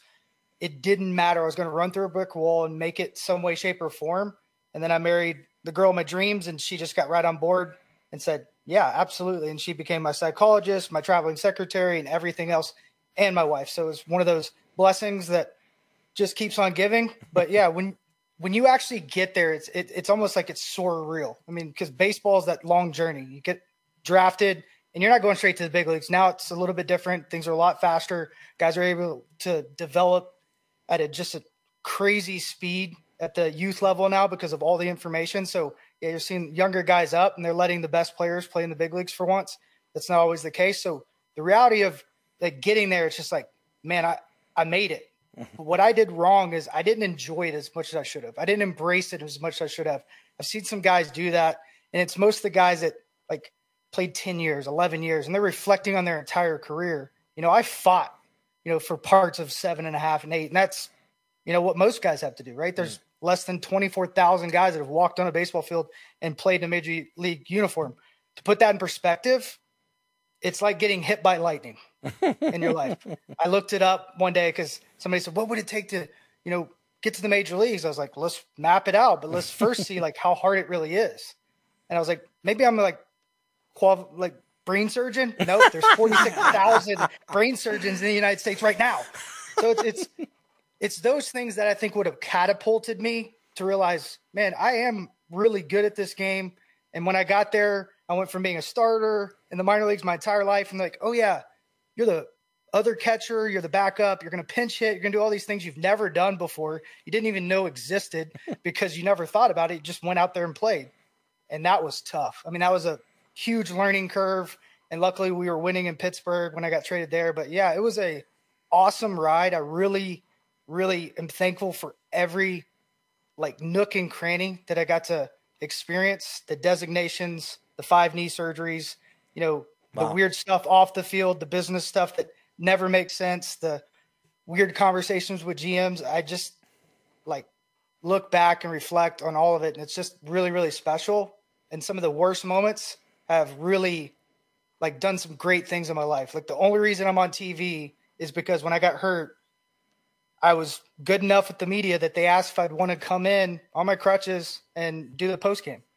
Mm. One game. I ended up doing 10. so when they went to hire when Teke retired, who was the guy I replaced, I was the first in line and I was on the bubble if I wanted to play. So like sometimes those dark moments can really resonate some cool light. And it did. And that's a fear. This whole thing's a fear of mine. I still get nervous to talk in front of people because as a kid I got made fun of. You know, I, I would stutter, learning disability. So it's like I got to accomplish two things that nobody thought I would accomplish. So I just try to keep telling people and tell myself like, why not? Uh, It seems to be a modern trend too. Uh, When Joey Votto got hurt last year, he started broadcasting the Reds uh, color commentary all Mm. second half last year. So maybe Dude, he's some- a beauty, isn't he? yeah. Oh, I like. Katie, I feel like you should be friends with him. I don't know you that well, but that hair seems like you'd be right in that Canadian Joey Votto. I- I, I think I think we got to make sure you guys meet. well, apparently now, now now he thinks there's going to be aliens involved in baseball. So that might be. How, the- uh, that was such a good answer, right? Because you know that guy asked that that question 500 times, like, it, and he's like, hmm. He's over there. He's just listening. He's like, I got something good for this. It's so good, man. Like, and the media loves him. I don't know if you guys heard him uh, much last year when he did the broadcast. I mean, he's literally talking about how the grass reflects the sunlight back into you as you see the ball coming across the plate. I'm like, man, I love this guy. I just want to get on first base and talk to him again. I feel like I played good against Cincinnati just to get to see Votto. Power numbers, maybe, because I just like get a base hit. Don't do any more. Just get a base hit. I want to see Votto. So speaking of crazy, uh, well, Errol noticed the uh, the chair in the background. I noticed that uh, that pie celebration photo on the top. So go through that moment. How did you get that pie in your face celebration? Kid you not, first homer in the major leagues. I got a standing ovation. Thirty-eight thousand at PNC. Have you guys ever been to PNC? I, have, have, not. My brother's It's my beautiful. brother has though. It's gorgeous. He said it was gorgeous. Best stadium in, in the major leagues, no question. no doubt about it. Mm-hmm. And you know, you you being from New York, that means a lot, right? Like it, it, it's beautiful. It looks like it's kind of poetic, heavenly in the background. Not the Mm-hmm. best seat in the house, but we were winning in eleven, and kind of with a bunch of misfits, right? like guys from minor leagues, trades. I was like the eighth catcher that that had been in a Pirates uniform that year, so it was wild. And I didn't think I was ever going to hit a homer facing Carlos Marmol. Nine pitches, and then that 10th pitch, 0-2. Just could not get that slider down. Homer, place erupted. I mean, erupted. It was the coolest moment. I round the bases. I don't ever remember running. High fives, get in the dugout, and they pull me out to tip my cap. and I almost don't remember that, but every time I see myself come out, I see Neil Walker and, and those guys pulling me out, man, tears come to my eye. And I think that's the biggest thing is you, you want to go back and look and remember it. And now I get why my my wife's grandfather would tell the coolest stories because like you appreciate it more once it's kind of over. Hmm. You know? Mm-hmm. As everybody knows, we are talking to former Rockies, Pirates, and Cardinals catcher, current AT&T Sportsnet MLB analyst Michael McKenry. Michael, there is a player here that I'm sure you know a little bit about. A lot of people here in New York eh, attacked him uh, every has, has attacked him every single year. Maybe because he's making thirty-eight million dollars as a pitcher here, but a guy that I have a lot of respect for, a guy that could pitch, a guy that proved in the playoffs last year that he can pitch. Uh, a guy named Gerrit Cole, who I'm sure you know a little bit about. Uh, you catched for. Tell us a little bit about Gerrit Cole when you were in Pittsburgh. I would go to war with him any day he wanted to go. It's just you have to embrace Gerrit Cole for who Gerrit Cole is. And he's a competitor. He expects you to come to his level, period. And we never had a problem. I caught his debut in spring training and I, I loved him. I love guys that are predictable. You know, you knew what you were going to get on, on game day. He took the AJ Burnett pr- approach. He, he kind of latched onto him. AJ took him under his wing, and he, and he kind of took that that a hole mentality mm. on. You know, if the media comes, he just, "Urgh," you know, like, and a lot of guys would would sign in New York and stuff, and you're kind of worried, like, man, are they going to be able to handle it? The media, the scrutiny. You know, if they go 0 for three, they're the worst hitter on the planet. But if they hit a game winning homer the next day, they're Babe Ruth. Mm-hmm. It's just an emotional roller coaster. For Gerrit Cole, the day he walked in, dude didn't have a great slider, or great breaking ball. He pretty much threw sinker and four seam fastball. Changeup was like a BP fastball. He was just getting people out because he believed every single guy that walked up there couldn't could not touch him and didn't deserve to be on the same field. Hmm. That's what makes him special. So like when as long as he stays healthy, he'll he'll outpitch any amount of money because his desire is to win. And it's hard to find those guys. Some guys play for money, but like he had money growing up. He wants to be the best, period. You know, like LeBron James, he wants to be the best. He wants to have all the records. You know, guys like that are hard to find. Tom Brady's of the world that just go to another level to try to say, the money's great. That's going to come along with me being the best and the baddest on this hmm. field. Hmm. So I know there's mixed reviews. Don't agree with everything he does. I love him to death, and I would go war for him anytime. It's not But, that like- it's not that there's mixed reviews. Everybody here, especially people that don't like the Yankees, they take they take a shot at him because uh, some people believe he can't pitch without spi- Spider Tack or the crap that they've heard. And and the guy, uh, yeah, the, when he was obviously nitpicked with the Spider Tack for the first couple of weeks. Uh, he wasn't pitching very well. So everybody says, oh, he can't pitch without Spider Tack. And then he figured things out and, and he started pitching well. I hate. because that was a scam. Yep, I agree Like, with let's, you. Let's, let's let's go ahead. Like, Go ahead, get him. I mean, I'm 38 years old. I'd never heard of this stuff. I looked it up on Amazon. I feel like somebody just picked it out, and maybe five guys were using it. Maybe Gerrit Cole was using it. But I I beg you to go do an experiment. Go buy some rosin, get some water, and get a Major League Baseball. All right, wet your hand, rosin. Wait a second, grab the ball and try to take it and make it come off your hand. Water, rosin. Okay, it won't come off. The same sticky stuff's there, and there's a, a point of no return, right?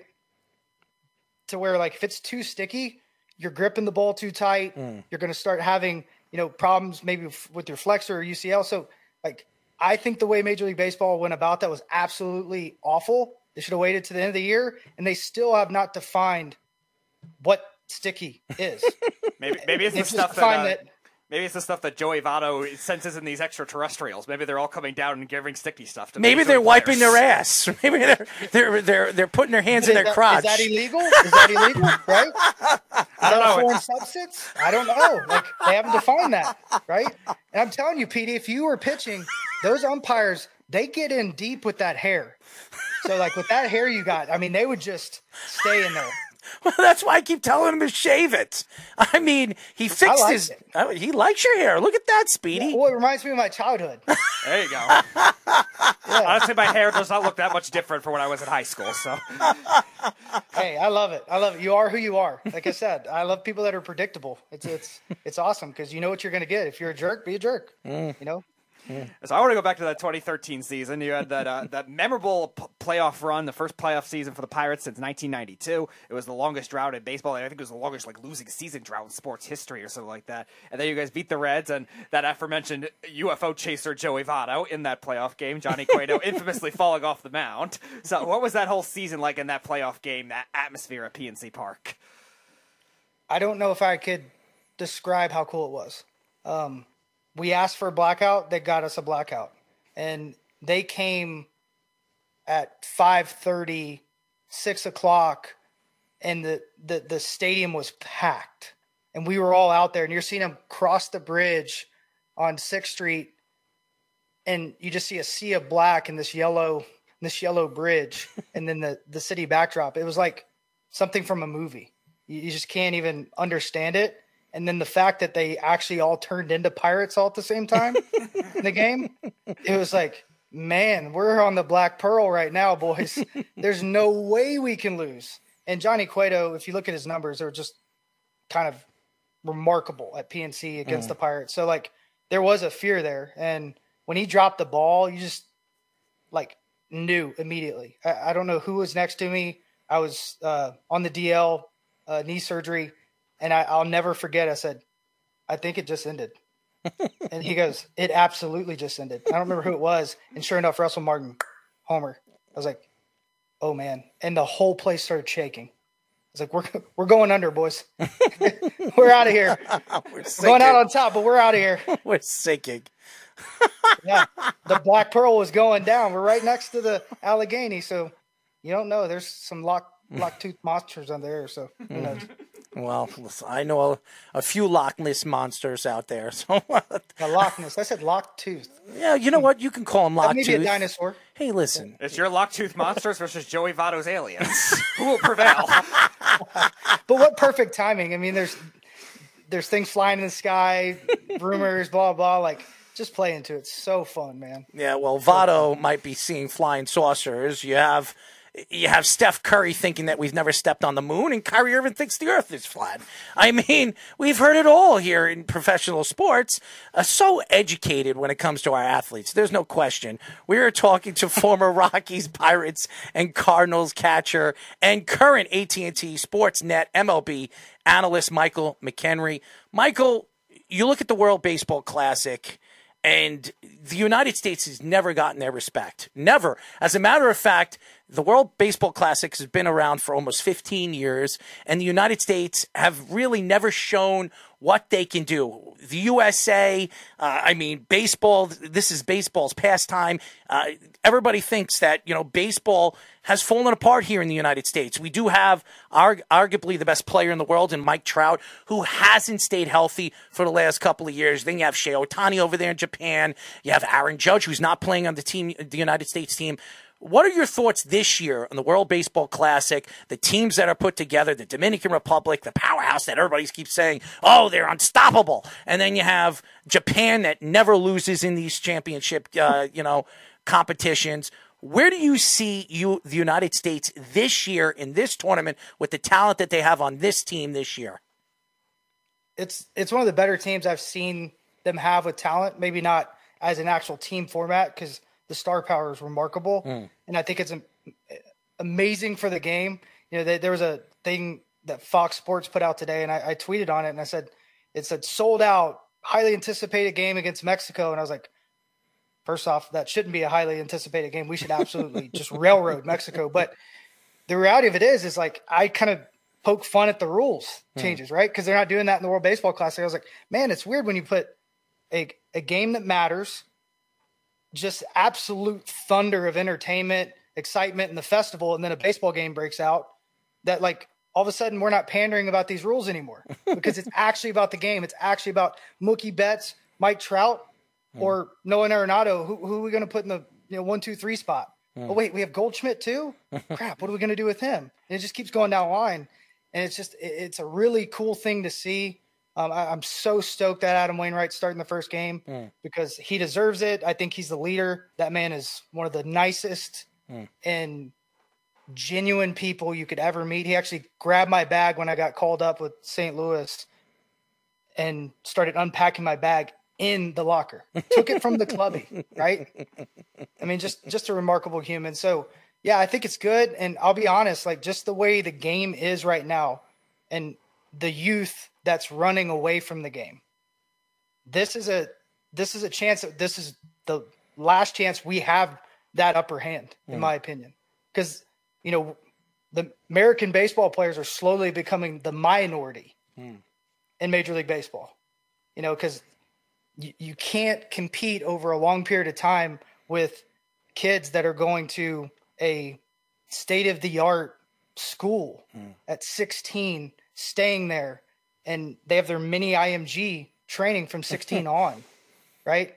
so, like, and then they also know what it's like to have nothing. And I think that gives them a perspective that a lot of American kids don't, because in America, you win every game. You get a ring, you get a trophy, you participate, you win. Hey, you struck out 17 times this tournament.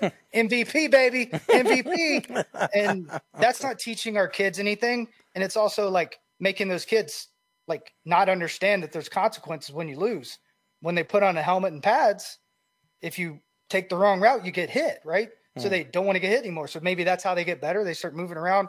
So I think they need to fix that problem.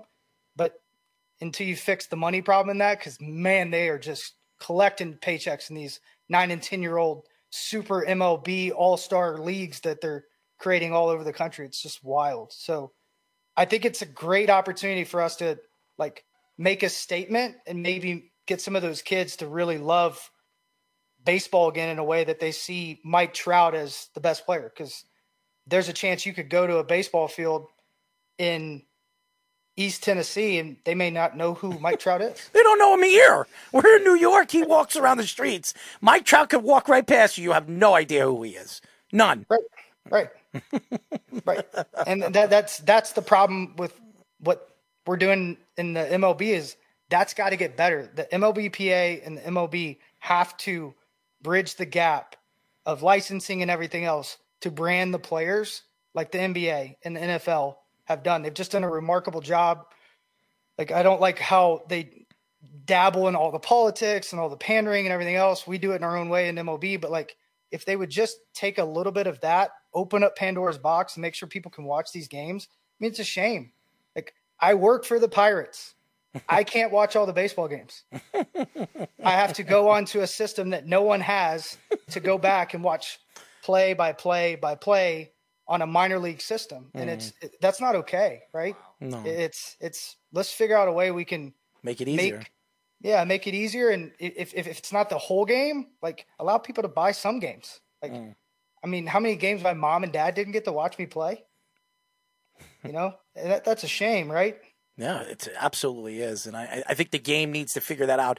I, I think the new rule changes. I mean, the no shifting. I think it will open up the game a little bit offensively. Yeah, please give me your all's insight on your perspective because I asked a question the other day mm-hmm. on a podcast, mm-hmm. and I asked my nephew and my cousin this, and they're in their early twenties. I said, "What was broken?" Mm. Like when you went to a game, they both came up to Pittsburgh last year. Did you think about the time? No, Did you know how long the game was? no. Like, and he goes, "Only thing I knew was the seventh inning because beer stopped." right? And I was like, that's awesome. You know, like they are getting frustrated because they're huge Tennessee baseball fans. right. And things have happened because they're doing a lot of the same rules and they don't understand it. Hmm. You know, and that's going to happen in the MLB because there's a lot of teams that cover four games. They get four games covered. So like normal fans aren't watching it because they're at work, right? Right. So all of a sudden this is going to happen in the middle of the season, and people are going to be like, "Why did the umpire point to the sky, tap his wrist, and go?" right? Because they're doing hand signals. That's how they're doing this. So it's going to be interesting. I mean, the broadcasts even have a hard time keeping up with what they're doing because they're trying to figure it out, and they hired new people. There's just so much going on. So you guys tell me your thoughts because I think the fans are the only thing that matters. We are talking first of all to former Rockies, Pirates, Cardinals catcher and current AT and T uh, Sportsnet MLB analyst Michael McKenry. Uh, really, I- think the shifting had to be done. I, I just never liked it. I, I know it's been in baseball for such a long time. It's been in baseball since the 1950s, and shifting's been around since Ted Williams. Everybody has said that. But I think with Maddon uh, uh, uh, doing it with Tampa and really transitioning the analytics and everything like that.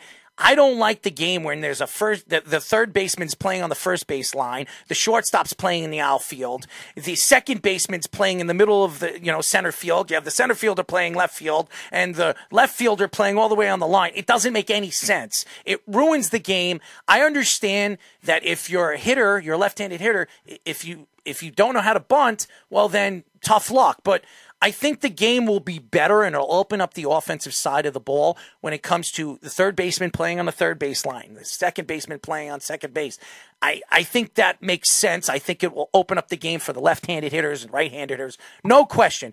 I love that there is no more shifting. The, the clock, I, it doesn't make sense. I think it's going to hurt a lot of these hitters that are so used to doing what they did in high school into college and then into now, now coming into the MLB. I don't like how they play with their gloves a million times and and, and, and you know you know tuck their pants in or grab their crotch or whatever the heck they do before they go up to the plate every single time a ball comes out of the pitcher's hand. I don't like that, but That's called sex appeal. okay, like leave it be, right? That's that, that's just what happens, right? But I, while, while you're while you're right there, I want I want to ask you guys a question. You guys, you guys played sports, Of course, You, yeah. you guys probably have met a mental skills or a sports psychologist, guys. Yes. Nobody's talking about them. Mm-hmm. What is the thing they all say? You just gotta slow the game down. Mm-hmm. So I can't wait next week. I'm gonna go find our uh, performance psychologist and be like, "Hey, bro, do you say you got to speed the game up? like, what do you say now, right? Like, I, I'm a big believer. I have a bunch of buddies that um, I've trained with, with their Navy SEALs, military, firefighters, police officers, and th- they have an extreme violence approach. So, like, you can't think, right? So you don't have but that. So you kick in the door, right? That's why they always refer to door kicking. It affirms that don't think meat, just kick and go right. and then you trust your instinct. So I think there's going to be some players that that's going to really help because they've been told their entire life. Me being one of those, because mm-hmm. ADD out the wazoo. When I'm trying to slow down, I'm speeding up. so like it may have helped a guy like me, but the swing and miss this spring has been off the charts. They're going to crazy surpass that. So I, I I- have to say it's part of that. But I'll tell you my my thoughts here and say. I want you guys to finish up, but you know, just lift up those guys in your prayers tonight. Those, sports psychologists, because their go-to term is gone. It's dead baseball. So I, I wanted to mention this because you mentioned actually the, the, the pace, and I'm I'm kind of in between on the pitch clock. Like I think it's necessary to an extent, but I also think that I think the way they have it now is a little too quick. I would have rather seen it maybe be 25 seconds with uh, bases empty and 30 seconds or something like that with the, with the runners on. I don't like all the throwovers. I think they I think they're good reducing that to two because that stalls the game a lot when you're these guys are just soft tossing, not even trying to pick off guys. But they weren't doing it. I They- know. Like, I they weren't doing it. Like they they weren't running, so it wasn't happening. I know that, So, and as yeah, a it's result, cra- because it's a crazy thing. And if you knew the real reason why they did it, it's just because they could. Hmm. Right. And, And it it- was really to get to the box and try to speed guys up on the base pass. Like they just want to create more action, which I understand that, but it's not fair to Rickey Henderson. Hmm. It's not fair to the numbers. And you know, just like steroids and sticky stuff and all that stuff, they whine and complain and whine and complain and do nothing about it. No matter what, Barry Bonds was hitting against guys that were on steroids, mm-hmm. and he never failed a drug test. So make it make sense, mm-hmm. right? Like it's it's the same old baseball. It's like let's get in the headlines as much as possible, which is a great business move, and let's make it as confusing as possible. Because do you know the catcher has to be in the box mm-hmm. at nine seconds, but it doesn't have to be squatted? Mm. So what would I do? I'd give my sign standing up Mm. because there's no hitter in his right mind for at least a little while who's going to understand that if I'm standing up, he probably shouldn't be ready. But no matter what, he has to be ready at eight seconds. you even know what that means? Well, as a baseball player, no, but everything else I do. Just watch out. Just watch out if you give it a side standing up. The Astros might steal it anyway. They weren't the only ones. Come on. They weren't the only Not that I ones. How about this? Why don't we take Bud Selig out of the Hall of Fame and toss him in the garbage? I mean, that guy was a car salesman, salesman and he's the one who wanted steroids. And by the way, I, I I'll, I'll say it again. We've had so many great sports uh, sports guys, athletes, ex uh, MLB players on our show, and I've said this to them, and I'll say it again. Steroids should be allowed in professional sports except combat sports. That keeps them on the field. They're making millions and millions of dollars. They're keeping the fans in the seats. If that's going to help guys like Andy Pettitte stay healthy and stay on the field, Well, I don't on. give a crap. He took HGH though. There's not a doctor. There's not an orthopedic. Mm-hmm. If they're genuine and honest, that wouldn't say there should be like certain drugs. Mm-hmm. I wouldn't even. I wouldn't say steroids. I would say things that help guys recover because that's the big thing. Human steroids growth didn't hormones, help yeah. guys as much as other things because you're actually doing a lot of things that are going to in baseball especially going to probably lead to an injury Right. because the the elasticity that you, you need it's more of an endurance sport when you think about how long it is. Mm-hmm. and then you have those quick sprints um, so like i really think like if we wouldn't abuse it as players and as as the mlb just in general like you were saying with Bud Selig I, I have no idea if that's right wrong or indifferent but the reality of it is it's like that's what every orthopedic when I asked because I said, why can't I get HGH in my knee knowing that I wouldn't have to have surgery Right. and my cartilage would grow back? Mm-hmm. Studies prove it. He's like, because you guys are morons. you guys would abuse it because it'd be the guy, oh, my knee hurts. He goes into a scope, they cut him up a little bit and they just pump him full of stuff and walk out. Mm. Like, so you, it's just all about that regulation. And that's the thing is it, it's the human problem. That's the problem. And blaming it on one guy is, is dumb because there's more guys that took jobs and maybe would have not made because those guys that were right on the fringe, it made a huge difference. And But- that, that's that's what should be talked about. Not the guys that theoretically would probably be in the Hall of Fame even if they switched and hit right-handed instead of left-handed. Mm-hmm. Barry Bonds would have figured it out. And it's just silly. It's really a personality contest at times. He was a Hall of Famer before he even did that. I mean, 400 Yeah. home runs, 400 stolen bases. He was an all world center fielder, seven gold gloves. The fact that baseball is not putting him in the Hall of Fame, shame on them. Roger Clemens, a Hall of Famer, shame on them. Curt I- I- Schilling, Hall of Famer. Absolutely. Keep Fir- going, yeah. First of all, Curt Schilling, yes, he's got a big mouth. Yes, he has his own thoughts to the world and politics. Who the hell cares? The guy But was a weren't we great. encouraged to do that yeah. Yeah. right? Ask questions, right? Ask questions and have opinions, but be, be willing to take feedback Yeah. and you know debate those things. That doesn't exist. And the fact that they said Curt Schilling, you you shouldn't say that you believe in that guy or this guy or think that politically or be a bad teammate. Now actually be a Christian, a good guy, and give away money. So you say you, you're a bad guy. Now Don Mattingly, great guy, awesome dude, almost every way, shape, and form, like needs to be in the Hall of Fame. Maybe he's on the cusp. You can't find anybody that doesn't love him. So if you're going to go all personality and it's going to be Miss Congeniality contest, you got to put him in, right? You have to. Like it's just like, what are the standards? Like it, it's the biggest problem in sports is explain it. Like you would understand the shift better if you understood arbitration. Hmm. No matter what they do, they're not going to change what we're seeing until they change the way they pay these guys. Yeah. I love the banning of the shift now. I hated it. Right. Like when they did it. And the only reason I say that is because once again, I want to see guys adapt. And I know that it's not going to change the fact that the swing and miss is the problem. right. The walks are the problem, but that's what they're getting paid for.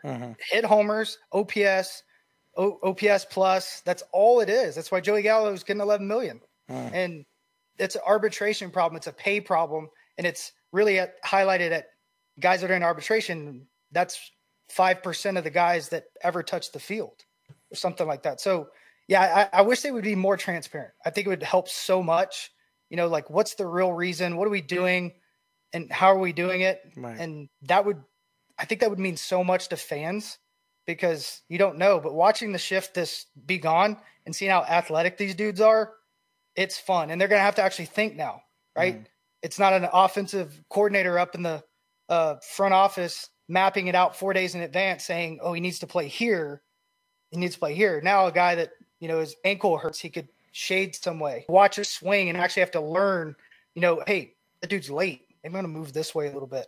Maybe I have to learn what his pitcher's throwing and maybe, you know, adapt to that. I mean, that was the coolest stuff when you're coming up. You you got an advantage to that.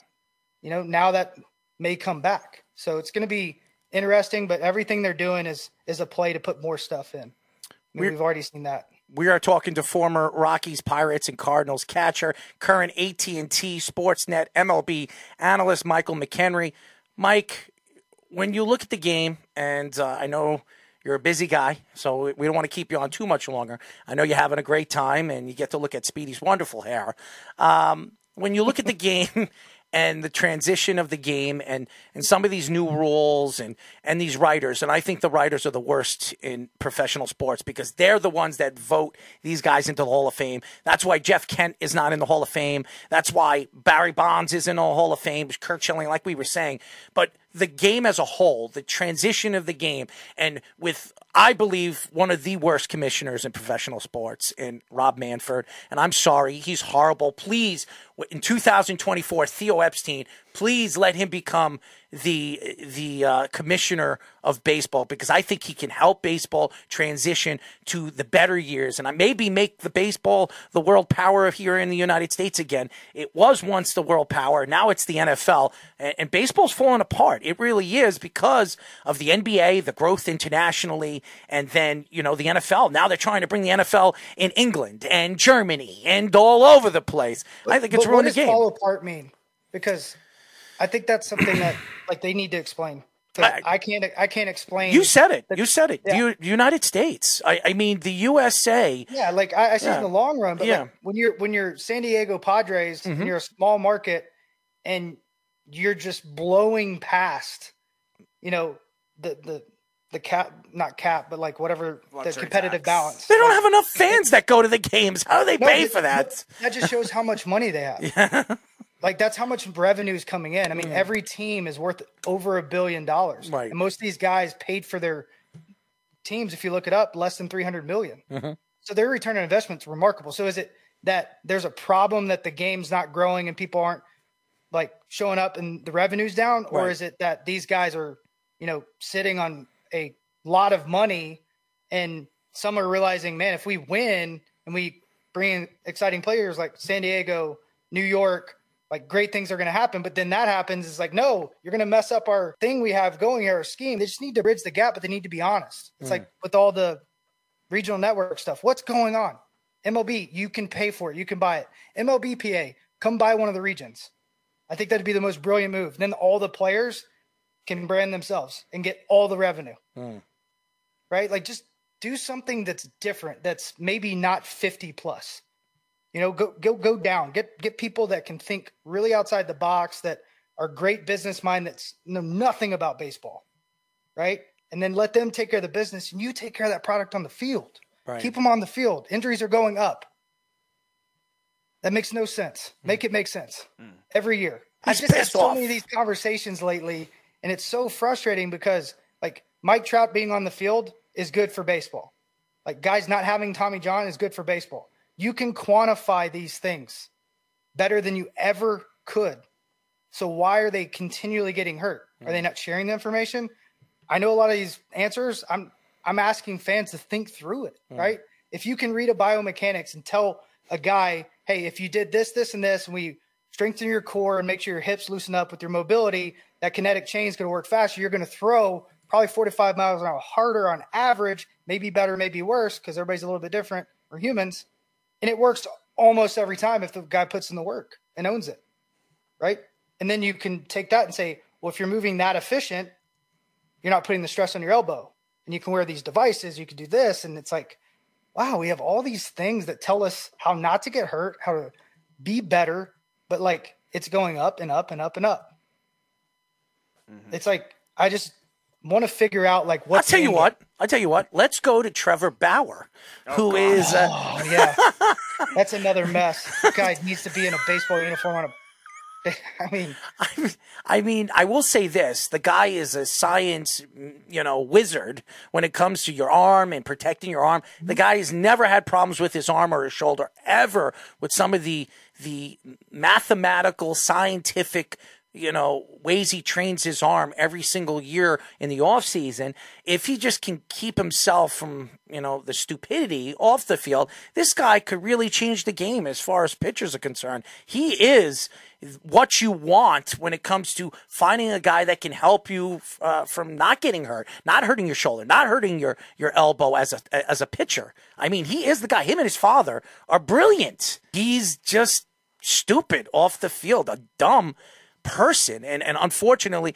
he was but, raised. But, but, name more more than the case that he got acquitted. Yeah, I I agree. I agree. And, and that's that. Mm-hmm. Like I'm a I'm a I'm a believer, and I always give people grace. I mean, it's almost been three years, right? Right. Has he done anything wrong? No. Has he has he been you know no outspoken everything else? Yeah, that's the problem. And the fact that he's were his contract for any team that wants to sign him is league minimum. Right.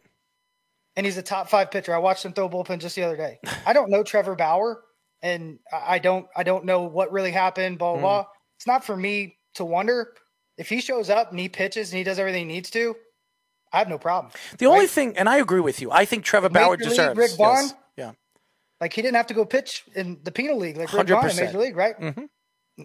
So I, mean, I just, but the stories coming out with him is is what he says about women, the way he has treated women in the past. That's the only thing that I hold back from from maybe signing him because he's admitted. So why is Tiger Woods worth a billion dollars? Well, well, Tiger Woods is a whole nother story. By the way, yeah, like what about all the guys that didn't get caught? Like, That's it, true it's, too. It, it's it's just one of those things. Yeah, it's like I guess. that You're double edged right. sword. Yeah. I think it's because he was revolutionary. He's outspoken. Mm-hmm. He pushed back.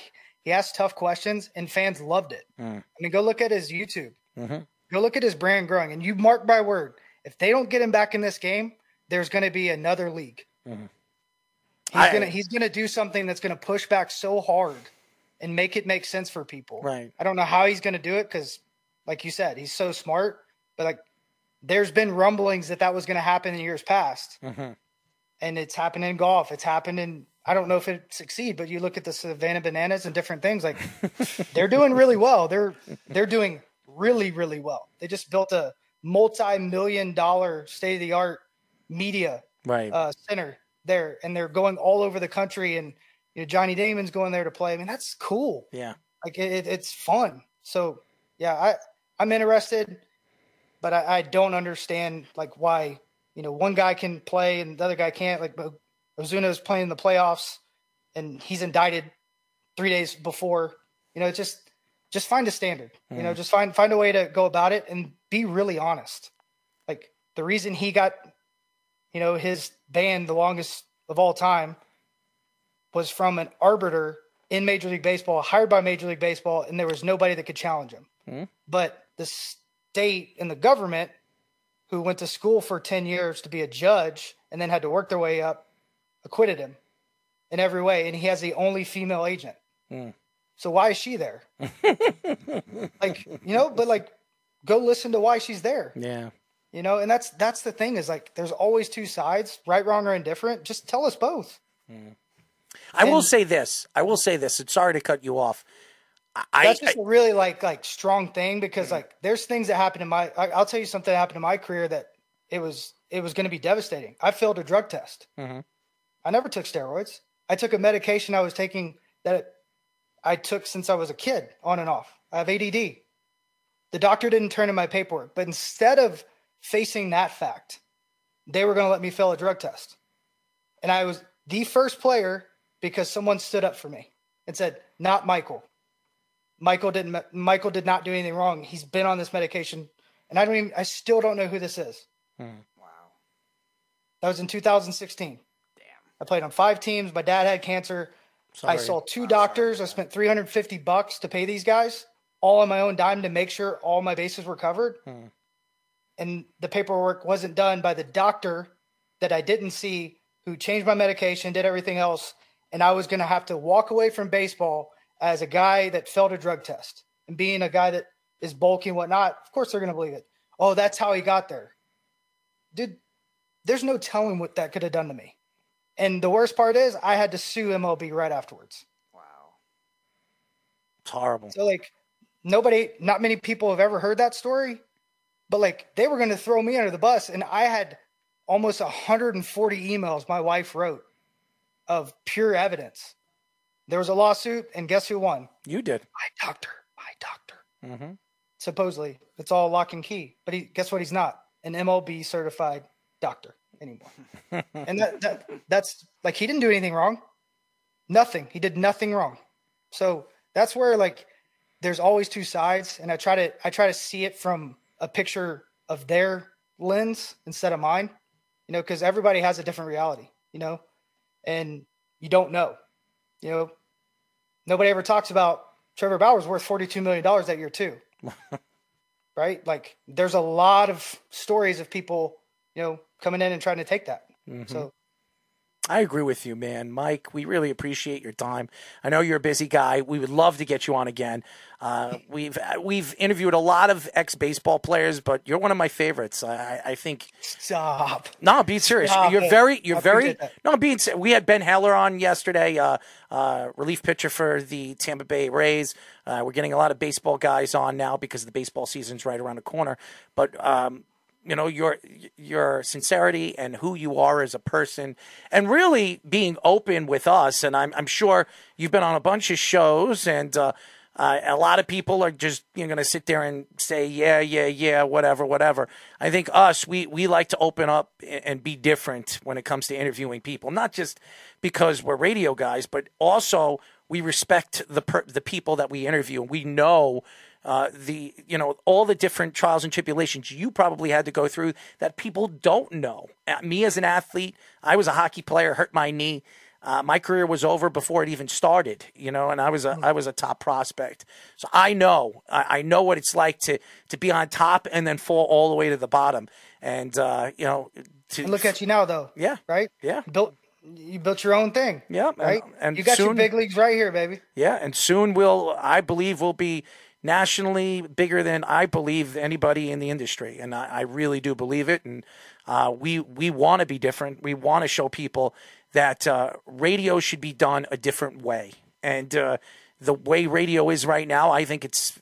I, my opinion, it's garbage. And I, I think you have to have fun. You have to be open. You have to, when you get people on your show, you want them to be different. You want the interview to be more open and, and different in a conversation instead of sitting there and asking the same old boring questions. Have a little fun with those guys and, and let them know that you are different and you have the energy and personality that can st- you know stick with them no matter what they played or who they are in the industry. So uh, we really appreciate you, man. Keep up the good work.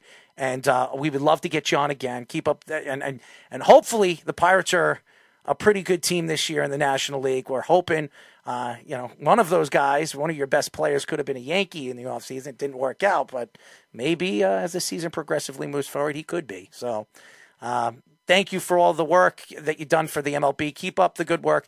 Stay out of trouble, buddy. Okay. no, no, no problem there. And hey, I appreciate you guys having me.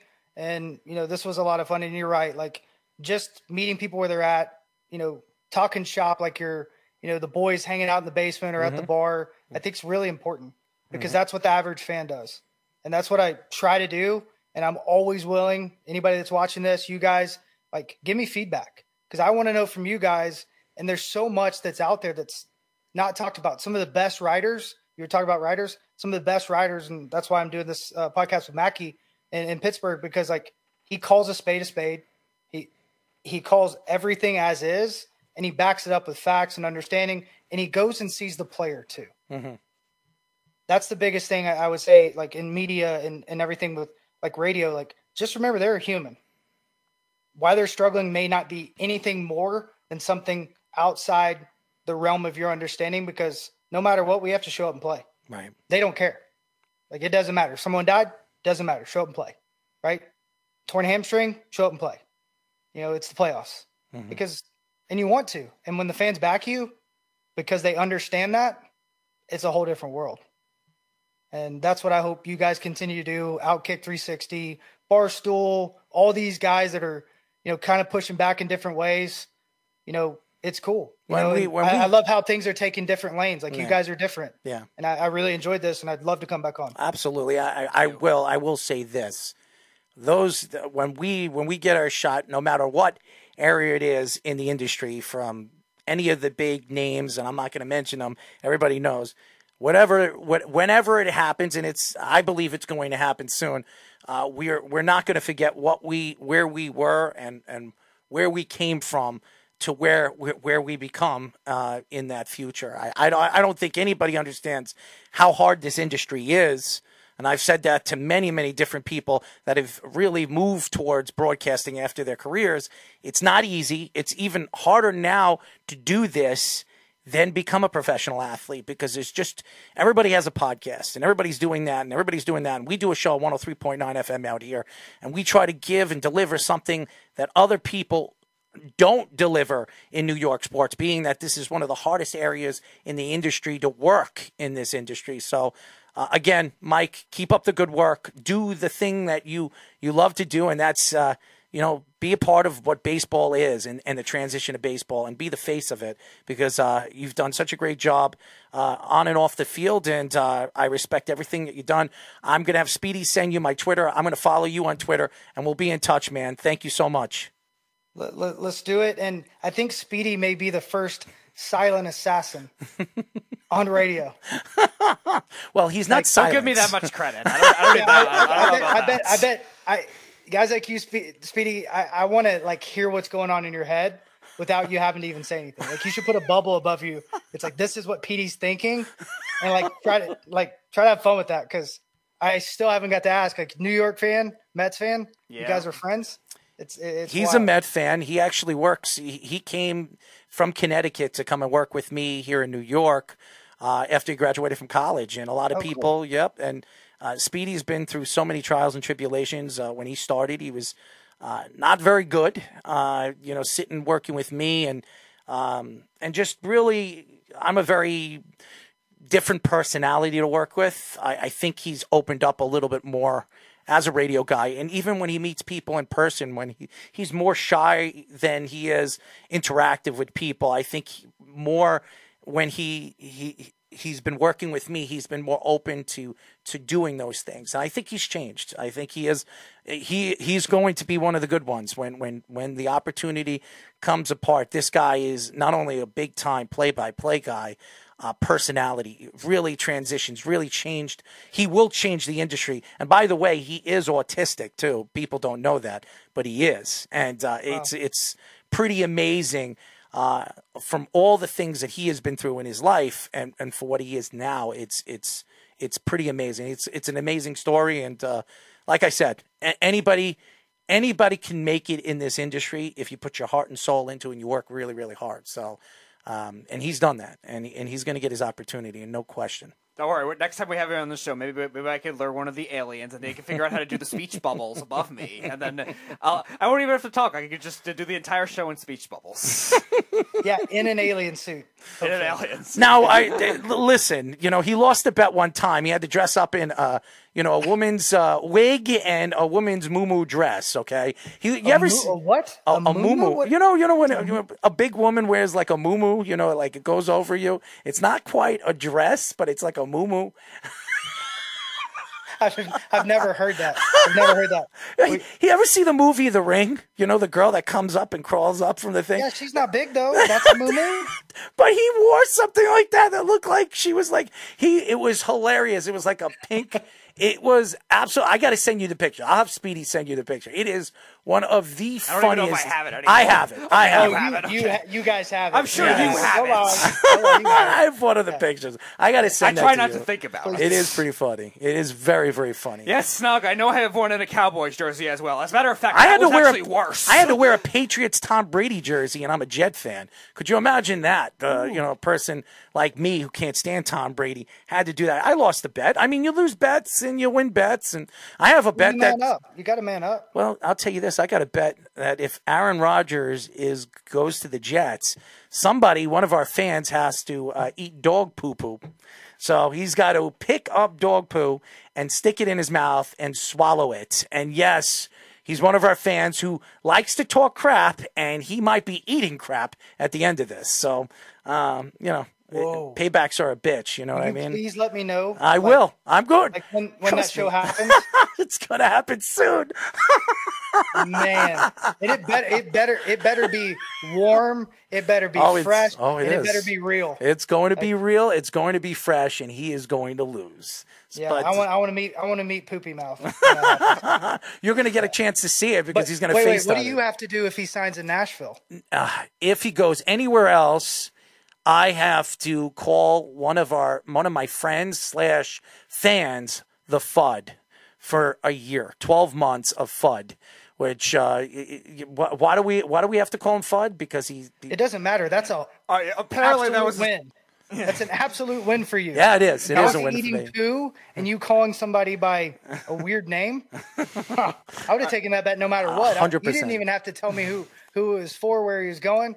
Oh yeah, I'll take that. So, so the origin story of that, uh, Mm. th- this this guy Mike is his name as well, and and myself are, are big New York Rangers fans. So in the playoffs, he was complaining. One of the games he was complaining about, and he was blaming it on the on the referees. But the way he says it with the with the dialect or whatever it is, and the pronunciation, it sounded like Wefoese. So it started to get on that uh, Elmer Fudd type thing, a cartoon type animation of it. And then we brought it up again because he's a Dallas Cowboys fan. When they lost in the playoffs to the 49ers, we brought it up again and we were just mocking that whole notion. So eventually, that uh, that other caller, the one that has to lo- eat dog crap if he loses the bet, was, was bringing that up. And he's like, that's perfect. We're just going to roll with that. And since then, he's been calling him Fudd for about a month. Yeah. So last thing before I go, Go ahead, you should do a fan vote for the dog. right? Like, I mean, it's a different yeah. breed, right? You Yeah. do a little Shih Tzu, or like, do, do you go full throttle and you get a Great Dane? Right? There's a big difference there. Yeah. well, if if I can't say it on air, but there was a reason why he doesn't care to eat dog doo doo. Okay, and I, I'm not going to say it on air because I don't want to sicken anybody or any know I kids. But I, I'll definitely have Speedy uh, send you the message on why he says it's not a big deal. But uh, um, it's definitely something that you'll probably fall off your chair after um, it is said to you. But uh, again, Mr. Michael McKenry, you are fantastic. As always, keep up the good work. We'll talk to you soon, bud. sounds good. Thanks, guys. God bless. Absolutely. Michael McKenry, uh, ex MLB player, AT and T Sportsnet MLB analyst. Fantastic, great personality, great interview, uh, and, and and a person you know a person that you have a lot of respect for. Uh, he, it wasn't easy, you know, and and look, seven years of professional baseball, and now is one of the voices of Pittsburgh Pirates baseball. There you go, Speedy. Yeah.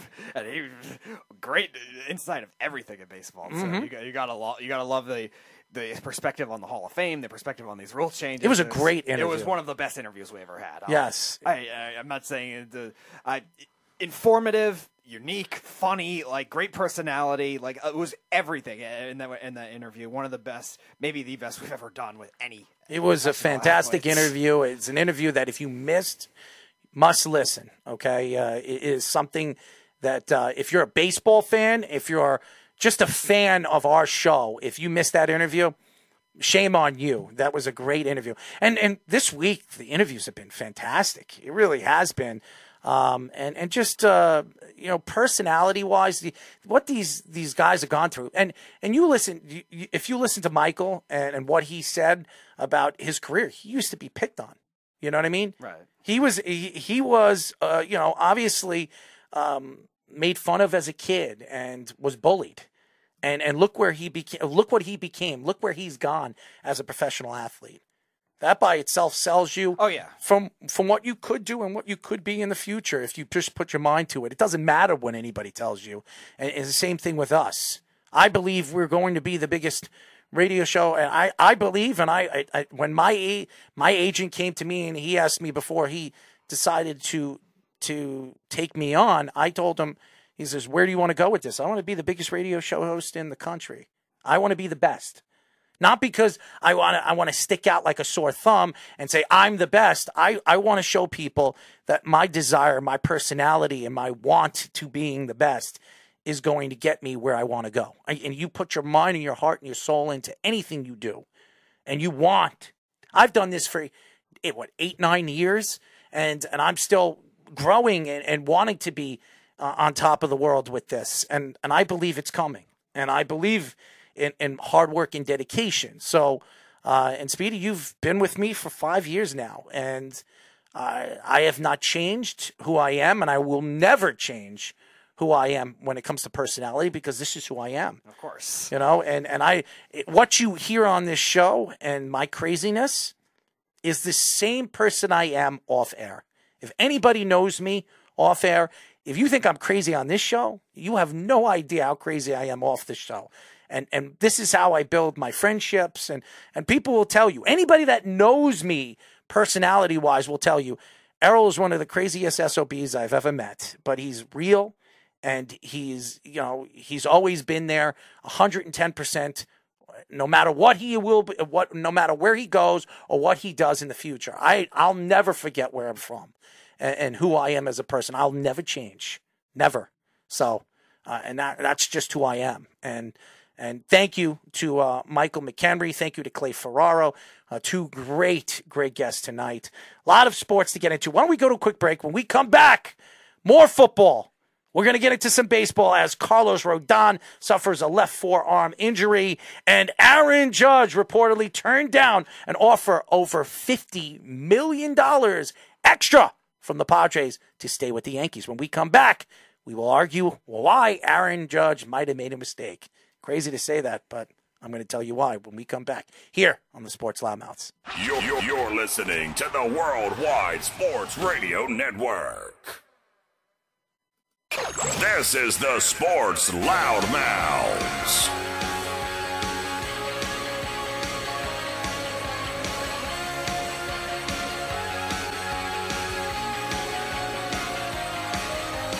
Six three one six seven two 3108 is the number to call. You are listening to the Sports Loudmouths. I'm your host, Errol Marks, my co host, Speedier. Yes, Speedy Petey. Remember, ladies and gentlemen, you can go to our website at www.worldwidesportsradio.com. Check out all our shows throughout the week, including the Sports Loudmouths, which airs every single Wednesdays at 7 p.m. and Thursdays at 9 p.m. Great guests, great commentating, great craziness on our shows. As always, listen to us every single week on our network.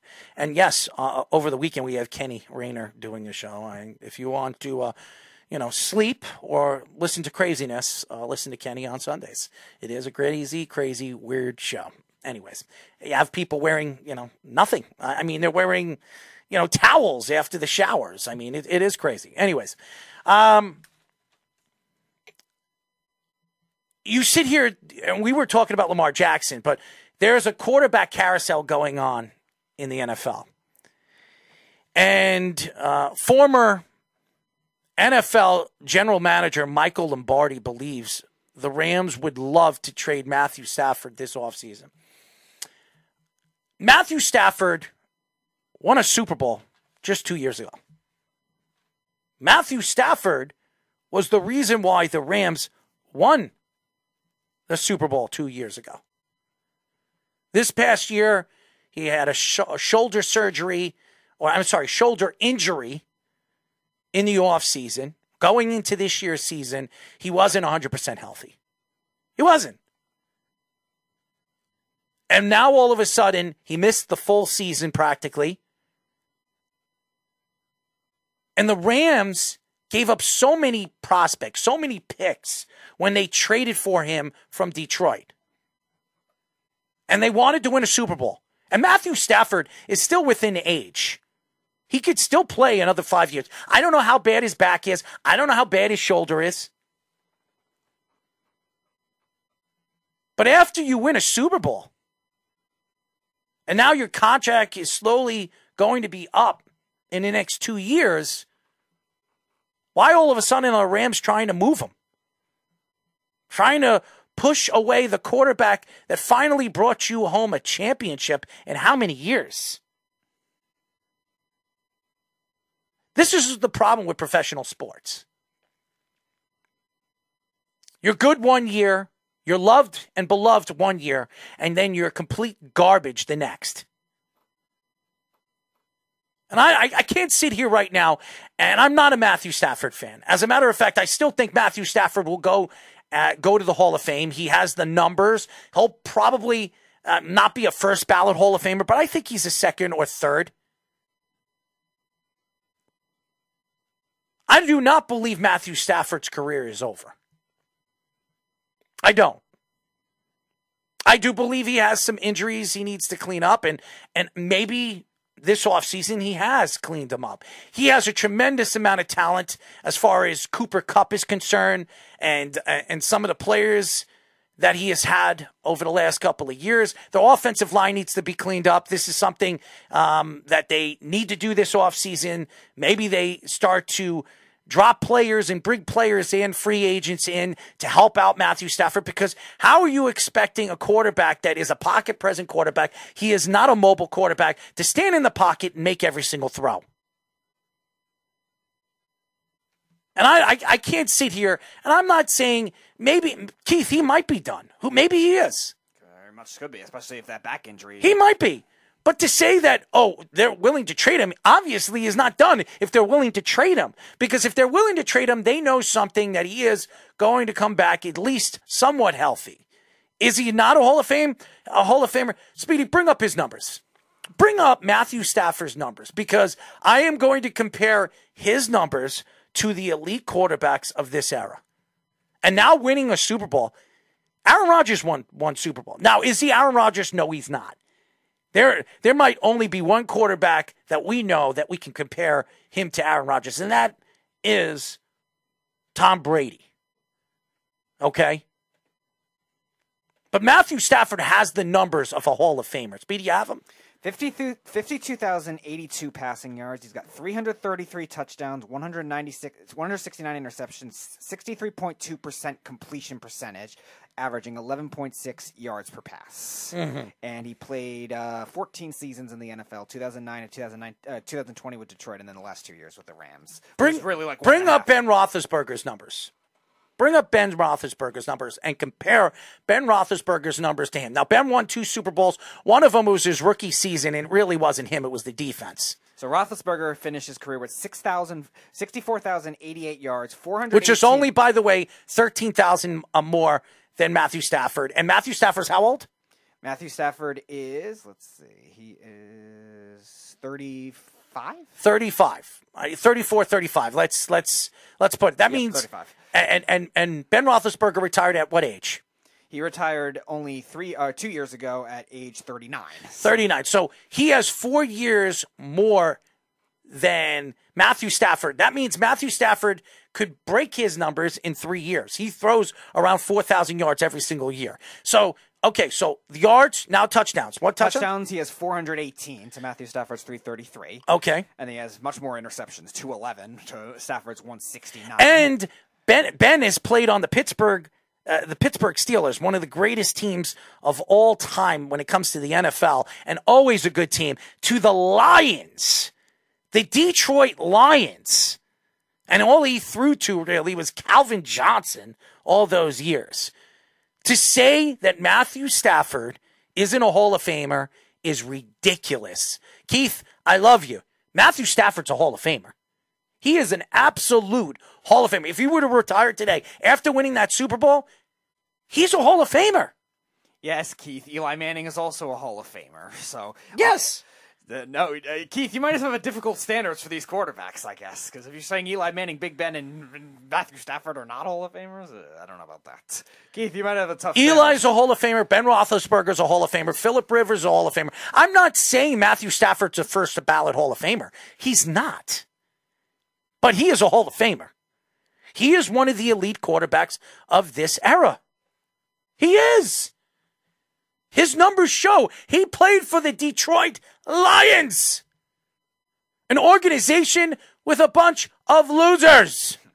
How many coaches has Matthew Stafford had over the years he was in Detroit? Including a stint of Matt Patricia. Whoever wants to Had to be that, about four or five. Probably four. Yeah, because Caldwell was lo- there for a while. That was probably half his tenure. But the, before that, they had the one year of Caldwell, Caldwell wasn't that long. he was there for two years. Caldwell was there for five years. No way. No But way. Go look that up. 2010 to 2013. And, Look that up. And then, then Caldwell was not there. They, they actually fired him with a winning record. Caldwell was no, not I know there that. long. I know that. It was a really bad move to fire him for sure. And then they bumped around. Uh, Jim Schwartz was there for a little bit, uh, and oh no, Jim Schwartz was there before Jim Caldwell. Then Jim Caldwell was there. They fired. him He was there for losing two record. years, Caldwell. He wasn't there that long. I'm telling you, go look. And then Matt Patricia surviving that stint alone is really uh, really going to be something that was was bad enough. And then Rod Marinelli too. Remember Bad coaching. Rod Marinelli, who coached the 0 16 Lions. Stafford came in drafted as the number one pick, and they were 2 and 14 the first year too. So it's not like he really helped his cause either. No, and Rod I- Marinelli. Matthew Stafford's a Hall of Famer. He is absolutely a Hall of Famer. He was the number one pick. How many number one picks, besides Peyton Manning, that you could remember in the last 20 years that are going to the Hall of Fame? Honestly, could anybody answer that question? I mean, Eli Manning, was he a, the number one pick? I mean, it was really. Technicality wise. I, I mean, maybe him. The, there's nobody. Usually, if you're number one, you're you're you're not the not the quarterback everybody thought you were going to be. He came from Georgia, Matthew Stafford. And, and and how many Georgia quarterbacks were drafted in the first round as top picks? There was one uh, not too far far from him that uh, couldn't stay healthy. Yeah, Keith says uh, I love. I think Stafford should definitely be a Hall of Famer. I agree. I'm just saying how the writers are going to. Vote. I don't care what the writers say. He is not going to be a first ballot Hall of Famer, but he's a Hall of Famer. Right. It might take him probably three tries. Yeah, based he's- on, based yeah. on other positions. Yeah, we said Peyton Manning, Jeff. Uh, yeah, we said Peyton Manning. Peyton Manning. uh, We said number one, already. number one overall pick. But yeah, 20 years. Yeah, you're, you're just looking at a lot of other quarterbacks. There are not many quarterbacks that are picked at number one that are that are Hall of Famers. There are not many. Right. Okay, especially in the last twenty years. Mm-hmm. Again, there's more recently just because of their quarterback trends. But before that, there was a very. I guess if Eli's the number one or Philip Rivers, Right. whoever Eli, you put him. Eli's the number one, so we'll count it as Eli. Eli, and then Peyton. Peyton Manning, and then that's what you're looking at, and, and then Matthew Stafford. Because you look at since Matthew Stafford's that draft that draft in 2009, a lot of the quarterbacks that were taken number one either bust. good or you have the The case of. Cam Baker Newton. Mayfield. Cam I Newton mean, was let's good, go but up. he was hurt a lot, so he's not going to make the Hall of Fame. Let's go up and down. Speedy, go look at the top top ten year, the last ten years, the number one picks, whoever So, were quarterbacks. Andrew Luck didn't. Uh, Andrew Luck and Cam Newton both got injury issues. Andrew Luck's not going to Hall of Fame because he didn't play long enough. and neither is Cam Newton because he had a lot of injury issues as well. So Mhm. that's going to keep him out. So then, then you're dealing with uh, then you're dealing with two years in a row that weren't quarterbacks. So 2013, 2014, 2015 was Jameis Winston. Mhm. He's not going to go to the Hall No, of Fame. No, definitely not. So 2016 with Jared Goff. Maybe the Hall of Fame are stealing, uh, you know, crab legs or something. yeah. 2016 was Jared Goff. He's not going to go to the Hall of Fame. He's the Hall of Fame thief. That's what he is. So then, uh, 17 was Myles Garrett. 2018 was Baker Mayfield. He's not going to go to the Hall of Fame. Nope. And 2019 is Kyler Murray, who's not on a good track right now. No. The way he's behaving. No, And uh, getting hurt. speaking in the third person too. So maybe it'll be three Kyler Murrays on the field before you know it. And then 2020 is Joe Burrow, who could be, but we have to see down the road. It's too Joe Burrow's going to be a Hall of Famer. If, as long as he stays healthy, Joe Burrow's going to be a Hall of Famer. Right, and then same thing with Trevor Lawrence. It's just too early. Oh to yeah. Trevor Lawrence. If he stays healthy and he keeps um, moving in the right direction, he could be a Hall of Famer too. We'll see if he can stay healthy. Right. But uh, yeah, it, it's not. It's unusual to see a fir- number one pick go to the Hall of Fame, and Matthew Stafford deserves it. And, and yes, he will be a Hall of Famer. Is he going to be a first ballot? No. I can't remember Jeff where did that. Stafford go to school. Yeah. we said Georgia. We said Georgia. We know. But uh, again, we sit here today And, and a lot of people, and, and listen, Lombardi coming out and saying that, I'm not surprised. What are the Rams getting for Matthew Stafford? What are they trading him for? I mean, right now, Green Bay will be lucky to get a second pick this year and maybe a second pick next year, uh, depending on how the Jets play. If they move Aaron Rodgers, right. they're not getting a first round draft pick, and they're not going to get back what they gave up for Matthew Stafford. So why would they do that? The only reason they would do that is because this is the last year that his salary hit is actually uh, not bad. It's only a it's only a salary hit of nineteen or twenty million this year because he's only making a base salary. Who wants him, Speedy? Yeah, that that's the other question. Who wants though. him? I know you're gonna you're gonna judge a lot of NFC teams that are gonna trade him for probably only a day three pick at this point. I think you're only gonna get a fourth round. They're not going to trade him in the NFC because they don't want to play him. I don't think they're going to really have that option at this point because there's not a lot of teams because uh, the, if the Jets get Aaron Rodgers, I mean, a lot of the other teams are either rebuilding in the AFC or have their quarterback set, unless Miami decides to make a trade. But I don't, I don't think they're going to do it for Stafford. That doesn't make a lot. of It sense. doesn't make sense. I, I don't know.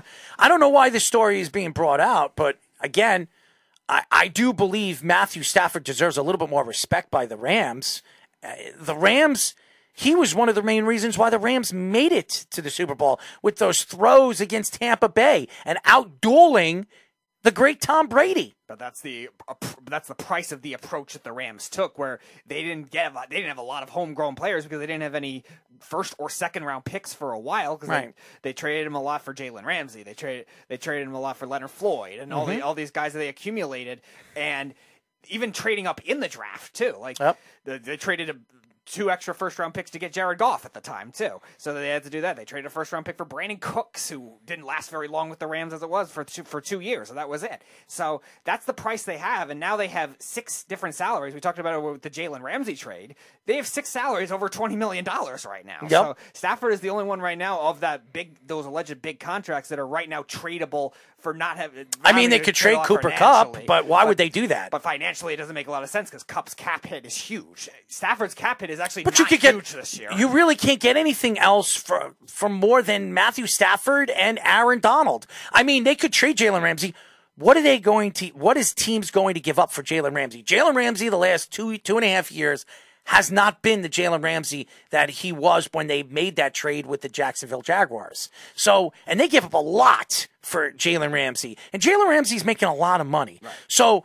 If if let's say the Rams try to trade him this offseason, which they're looking to do so, um, what are they getting for him? They're not getting a first round draft They're pick him. they'll get a second. Ah, no they're- way. I No think- way. I think they'll get a second. No way.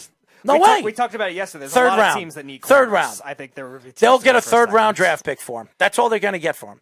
They have to remember he's under contract still. So uh, trading that contract, they have to take on that contract one, and they got to trade something to get him. So I I cannot see Jalen you get getting more than a third third round pick for Jalen Ramsey. I, I'm sorry, you can. Keith says uh, nobody wants Stafford. That's why I don't think the Rams are going to be able to be as like stingy as the Packers were. Oh, we're not going to trade him into the NFC. Mm-hmm. I think they're going to have to trade him in the NFC. Any one of those NFC South teams that don't miss out. Who who Carolina, Maybe Carolina. Atlanta?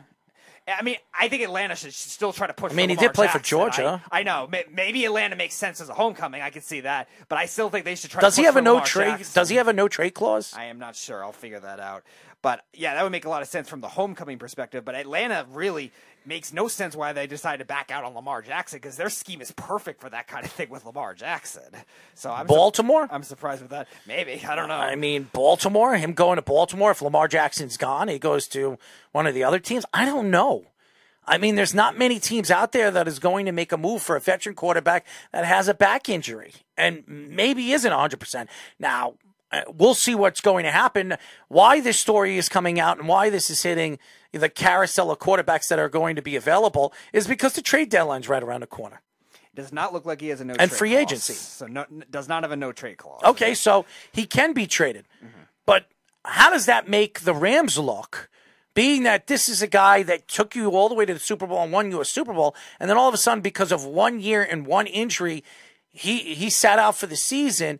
That you're just giving up on him when when you made that move to give up the amount of picks that you gave up for him two years ago. Mm-hmm.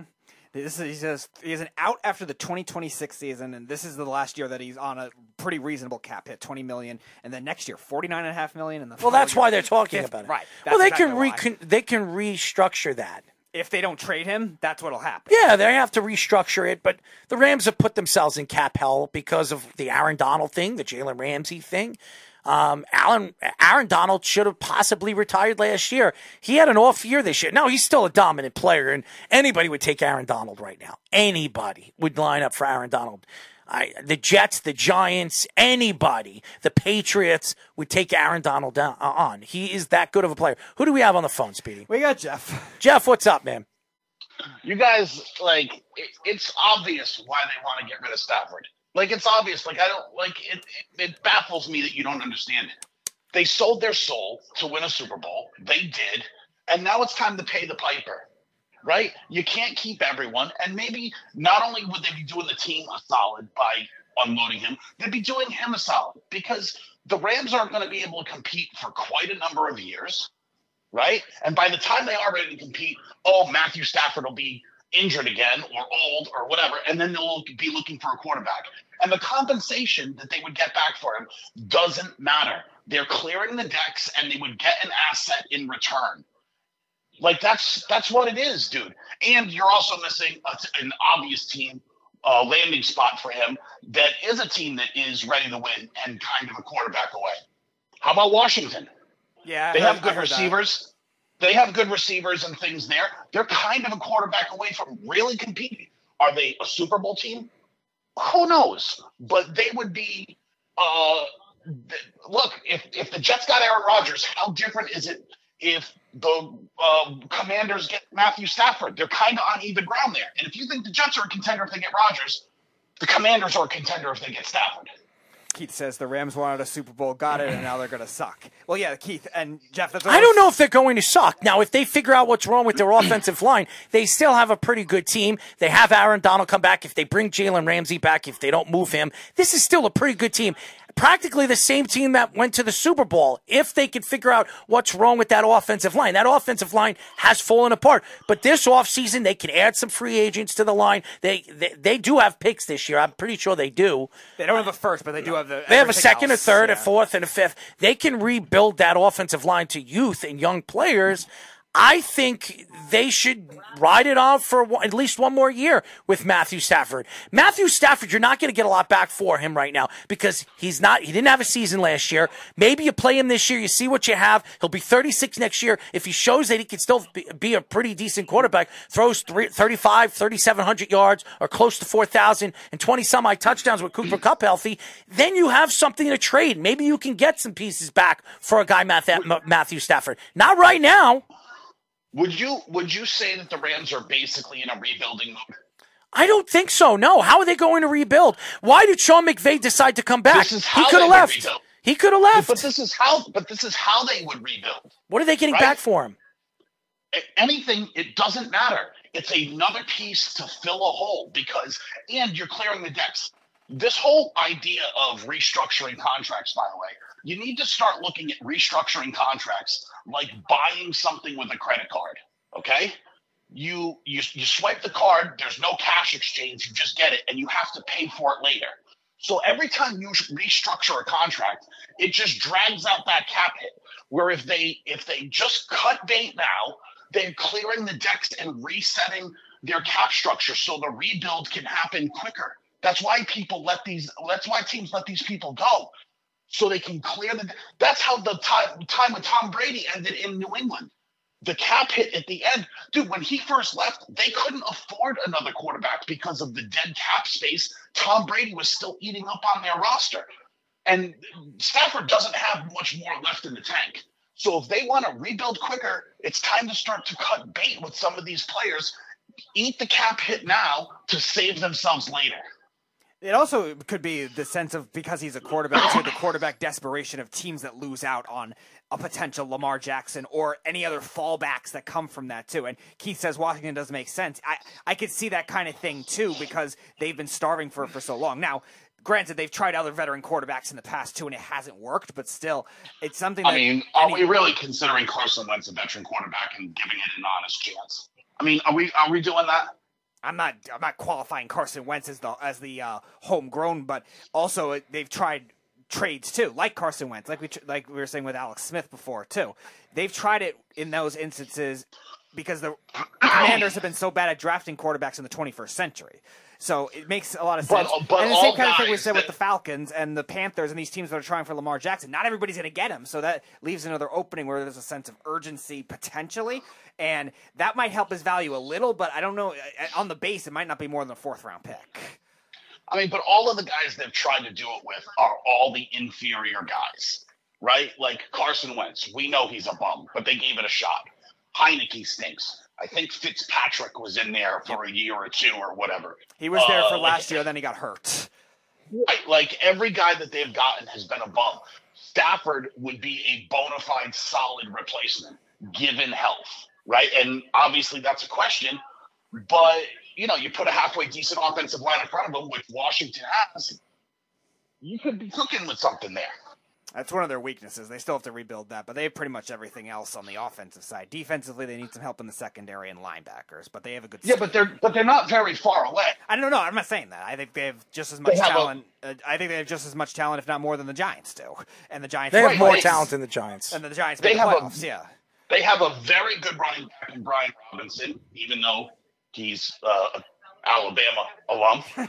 that that's whatever, right? But Terry McLaurin's a very good receiver. I think is it Curtis Samuel that's on the other side. He might be And a then cap also- casualty, but if he's still there, yeah. Right, but it doesn't wouldn't even matter. I think uh, who's They have the kid from North Penn Carolina State. They yeah. No, the, no, the kid from North Carolina is it Diane? Oh, Dyami Brown, yeah. Yeah, yeah, yeah. He's there as well, who, who, who's getting better and better. You know, so like they have receivers there that are pretty good. They're kind of ready to take that next step. They're just kind of a quarterback away. again, I if I was the Rams and, and seeing that Sean McVay decided uh, to come back, there were stories coming out that he was going to walk away and that he was going to take a year off, realizing that this team doesn't have much of a future because of him, because they needed to win that Super Bowl, because ownership wanted it so bad because it was in LA. I, I believe McVay was going to walk away, take that Amazon uh, contract as a broadcaster for a year or two, and then maybe take a job and, and ruin another team. But nevertheless, I, I think Matthew Stafford. Ruin a team, he won a Super Bowl. Well, good for him. So, oh, wait a second. Matthew Stafford won a Super Bowl. Everybody's just throwing him away. Goodbye, Matt. I'm not. Thank you. I'm not. Thank you. I'm not. Go I- Bulldogs. I, I, I'm just saying. This is a guy that deserves an opportunity to see what he has left in the tank. If this team is going to come back, Aaron Donald's coming back. Now, Bobby Wagner, they parted ways with Bobby Wagner. Bobby Wagner did not fit with the Rams last year. He had a good season, but he wasn't what he was with Seattle. Now you're hearing he might go back to Seattle. So uh, there, there's a story coming out of Seattle that they're going to try to make a move to bring him back.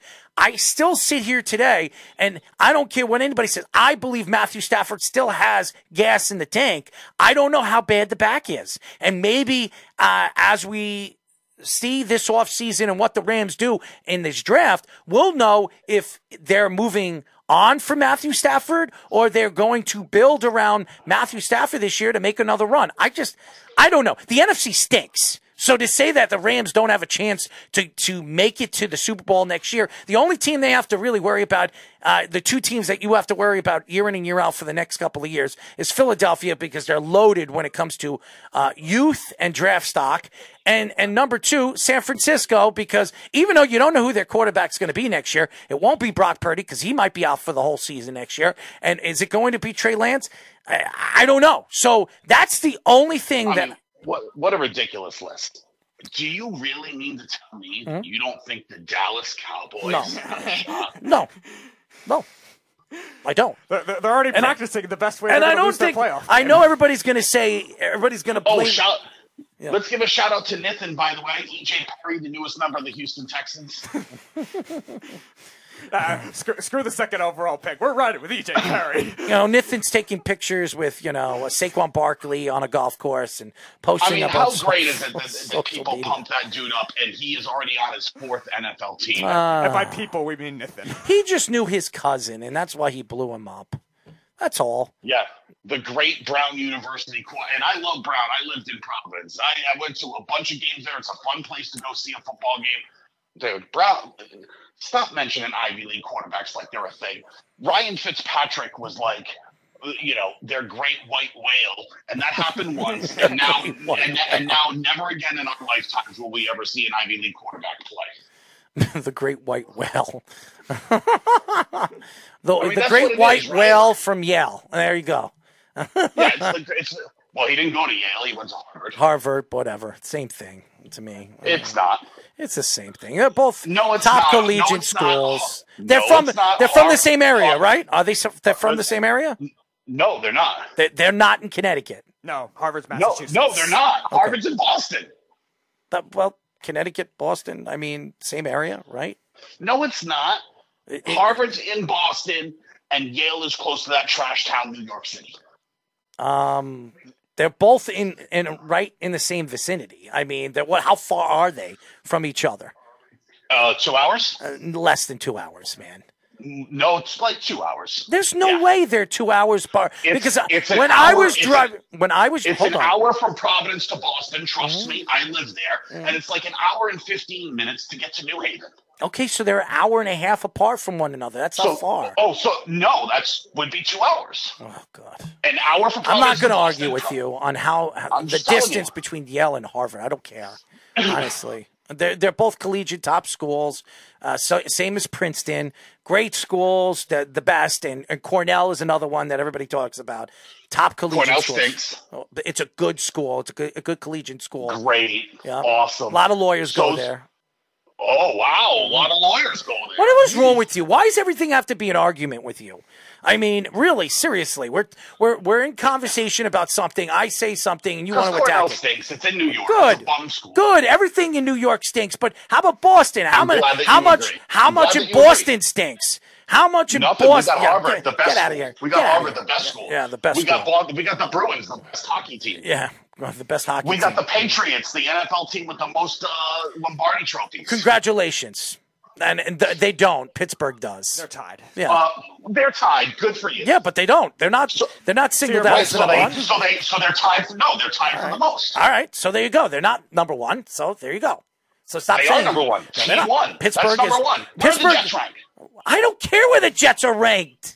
What does this have anything to do with the Jets? I'm not even bringing up the Jets. Because they're in that. Because they're in that trash city. Oh, they're, they're in a trash city. Okay, and Boston's a trash city too. And I don't, I can't No, stand. we have a lot of the best things. The good, are they the good, and they have Harvard, a bunch of they the best? terrible, uh, you know, Patriots have the most Super Bowls. The anti-Semitic, racist people over there. Okay, so I, I don't want to Oh, get into sure. it. Yes, Well, at least we're we're not throwing things at players like you mouth breathing New Yorkers. yeah, you're doing other things like pissing all over everybody, uh, all everybody over there in the Who's city. ever pissed on someone? Do you want me to? I, I don't want to get into it, but there are. Yeah, now we know what you're into. There are. Shut up, uh, Jeff. Shut up. Anyways, Kevin Durant suffers a grade two ankle sprain uh, in warm-ups. Could miss the rest of the regular season. I don't think this is a bad thing. I mean, they they made the move for Kevin Durant for the playoffs. Kevin Durant is a great playoff player. If anybody could miss the rest of the season and go into the playoffs with a, a team that good when it comes to Phoenix, it's Kevin Durant. Kevin Durant really wants to buy a championship, and that's what he did when he decided and pushed his way out of Brooklyn to go to Phoenix. I still feel still feel that Phoenix is the favorite to come out of the Western Conference. It's crazy when you watch the video when he slipped. It didn't look that bad when he got up and he walked to the sidelines, and then everybody said he wasn't playing in his first home game, which everybody was you know praising him and all that other stuff. They were putting up, they were getting ready to put up a video of him welcoming him into uh, Phoenix. I, I, I was just shocked when I heard he was out for the rest of the season. Uh, he had an MRI today. So um, um, they say it's a sprain, but a high ankle sprain. So uh, tough luck for Kevin Durant. It, it is tough luck. Yeah, and if you're Phoenix, you got to hold them out as long as you Yeah, can. absolutely. Yeah, you, you have to be play this cautiously. If you're a four seed, you can live with It being a four matter. seed. It doesn't matter. We've seen plenty of three seeds, plenty of four seeds in the Western Conference since the Warriors, I guess, quote unquote, dynasty Mm-hmm. in twenty when Durant was there. Since then, we've seen the Lakers make it as a like a uh, bubble uh, three seed or whatever it was. Golden State last year was a three seed, and the Phoenix was a two seed, but they were a surprise team. They were a new team coming into the playoffs, and they were kind of thought of as underdogs. Remember, everyone was picking the Lakers against them, and then Milwaukee last year, or when they won the championship, was a three seed as well. It doesn't really matter as much being the one seed as it used to. Look at a team like Philadelphia; they've been the one seed a lot, and they've lose in the playoffs. It doesn't really make a difference. So protect Kevin Durant as long as you can. Yes, Keith, the seed doesn't matter at all in the West. Yeah, and that's what we're getting at. Kevin Durant has to be healthy for the playoffs because Chris Paul, he's still a great player, but he hasn't been the same overall scorer. And DeAndre Ayton's, he's had some dud, duds in the playoffs recently. So can you really trust him? Durant and Booker are the two guys you really need to have is from a scoring perspective. Hmm. But I think this is a bad injury for them. Like the, these guys aren't going to have any time to play together, to gel, to get to know each other's games on the court, and before like the playoffs, that could be really bad for them. It could, and it, it didn't really bother the Brooklyn Nets uh, when when he missed uh, pretty much the whole season. It wasn't the reason why they lost the Brooklyn Nets. It was Kyrie Irving's play in the first round. Um, if you remember, well, he got body bagged by the defensive player of the year. Yeah, but, but nevertheless, it was Kyrie Irving's play. It wasn't Kevin Durant. Right. Kevin Durant was playing great basketball. So I, am not worried uh, about Kevin Durant missing the rest of the season because they have they have Devin Booker, they have you know Chris Paul, they have um, you know Ayton. They have good players, and and they'll they'll probably get in as a four seed or a three seed. It doesn't matter. The Western Conference is so wide open, and I the only team they really have to worry about, in my eyes, in the Western Conference is the Nuggets. That's it. I, I don't think there's any other team that I believe the Grizzlies. You don't know what's going to happen with Ja Morant, and when Ja Morant comes back, is his head going to be in the game of basketball right now with everything that's gone on and off the court? So. Right. I, I doubt it. So I, I still think losing Durant is a tough blow. Anytime that you lose a second team All NBA power forward, it's not not good for your team. I'm not saying that it is, but if Kevin Durant comes back 100 percent healthy for the playoffs, I don't think it's going to make a difference. I really don't. Um, Carlos Rodon suffers a left forearm injury in his first spring training, uh, spring training start. Uh, will likely miss the first month of the season, which they're saying he could be back the last week of April. If the Yankees are smart, they push it off to the beginning of May. I, I don't think this is a big deal. Okay, I now it, it, does hurt you because you're losing a guy that you, you know, he was your big acquisition in the offseason, a guy that you expect to be a big pitcher for your team, a left handed power pitcher, one of the best left handed pitchers in baseball, and then losing him for a month, and then he has to get it. He's going to have to have his spring training. Uh, so it, will be two weeks. So that's why I think he'll be back in May. I, I think the Yankees have to be very careful with this because this is a guy that obviously at his UCL, he had Tommy John's. You want to be very careful with his elbow and his shoulder. It is his throwing arm. So uh, the Yankees got to take this slow. I, I think you'll be fine. I know a lot of Yankee fans are all over social media. They're worried about this. Everything that I've read, it's not it's not a big deal. It wasn't it wasn't such a, a bad strain, but being that the Yankees spent a lot of money this offseason, and they didn't I mean, for a pitcher that that good, they didn't have to give up a lot. I mean, twenty seven million. It was a bargain, All but right. they got to protect him, being that he is their prize acquisition. What were you going to say, can, Jeff? Can I? Yeah, I, I, yeah. I, know that you think that I bash the Yankees go ahead. and just take shots. I want to ask an honest question. Honestly, go ahead. To me, mm-hmm. it, it seems like a concern. Okay what is it with the Yankees medical staff and not being able to help people with their arms? The Severino thing was dragged out. The uh, the kid from Oakland, um, blanking on his name, Frank, uh, yeah, Montas, yeah, Montas, Frankie Montas, and they couldn't diagnose that arm injury, and now Rodon. Like this doesn't feel like a coincidence that the Yankees medical staff doesn't know how to treat their pitchers with arm injuries. I, I don't know. It happened in the game. And obviously, he felt a pull. That's what I read. He felt a pull. He did. The, the Yankees took him off the mound as soon as he felt that.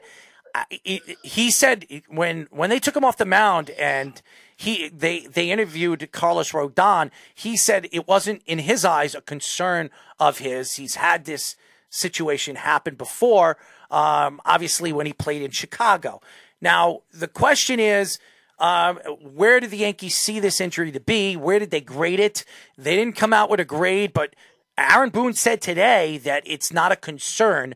They're trying to protect him. They have a full season to worry about this, and they want to make sure that he is ready when they need him as the season progressively moves forward and it gets a little bit warmer outside. So I, I doesn't that feel like the company line? Don't you feel like you're being fed the company line because these are the exact words they gave you both times Severino had, had his arm. I knew there was something wrong with Frankie Montas when he came here.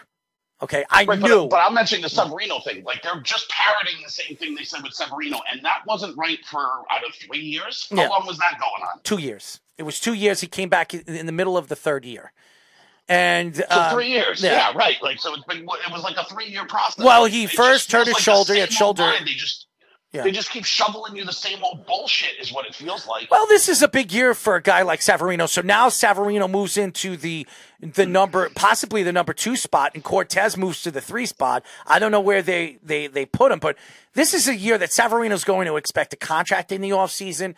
Uh, if he wants to be a Yankee, he's going to have to show up. Wait, so if if if Mon, if if if uh, Nestor's your number two, who's your number one? you know who the number one is. Gerrit Cole is the number- one. He's going to be in. Did they legalize spider tack again? Shut up. God. Did you not listen to him- Michael would have him as McKenry? my, like, I would have him Did like, you three or four. did you not listen to the Michael McKenry? Did you not hear the interview? Uh, I, I missed it. Well, I, I think you need to re-listen to it. Michael Was- McKenry was- made a joke. he made a joke. No, because he made he made a joke about Spider Tack because it's uh, resin has been around for years and it's been sticky for years. And he said for anybody, anybody to think that Gerrit Cole, the reason why Gerrit Cole was great or is great because of Spider Tack is out of their damn minds. He pretty much, sweetie, did he not say that?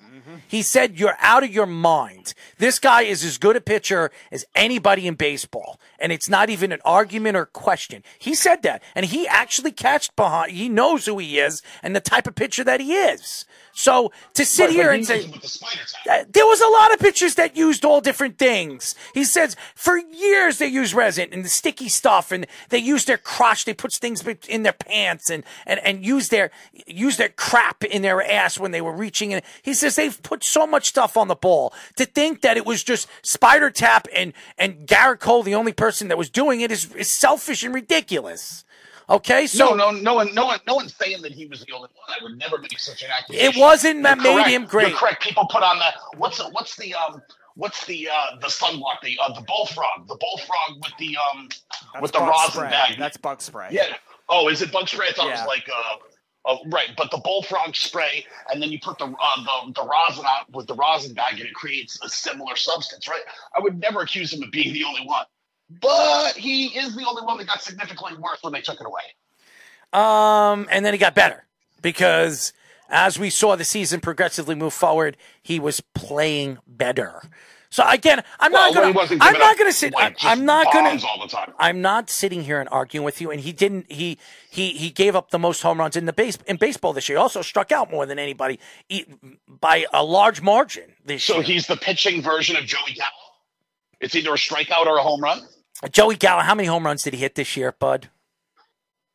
Uh, How many? Much more once he left New York. How Yeah. many home runs did he hit this year? I don't know, this 15, 16. Okay, and he struck out a lot more than he hit of home runs. So Right, that's but ridiculous. the only time he ever got a hit was when he got a when he hit a home run, and then it was either a home run or a strikeout. Jeff- so he's like, so Gerrit Cole's the pitching version of, of Joey Gallo, where he either strikes out or hits a home run. no, and stop comparing Joey Gallo to Gar- a, a guy like Garrett Cole, who's one of the best pitchers. I think baseball. very comparable. No, he's not. He's a top five pitcher in baseball to a guy that you wouldn't even put in top 100 of your roster. I, I think I think it's very comparable because they both. of course you do. tack. Of course you do, because Nin- he's a Yankee. 19 home runs last year and 157 strikeouts. Right, in which is probably like- games.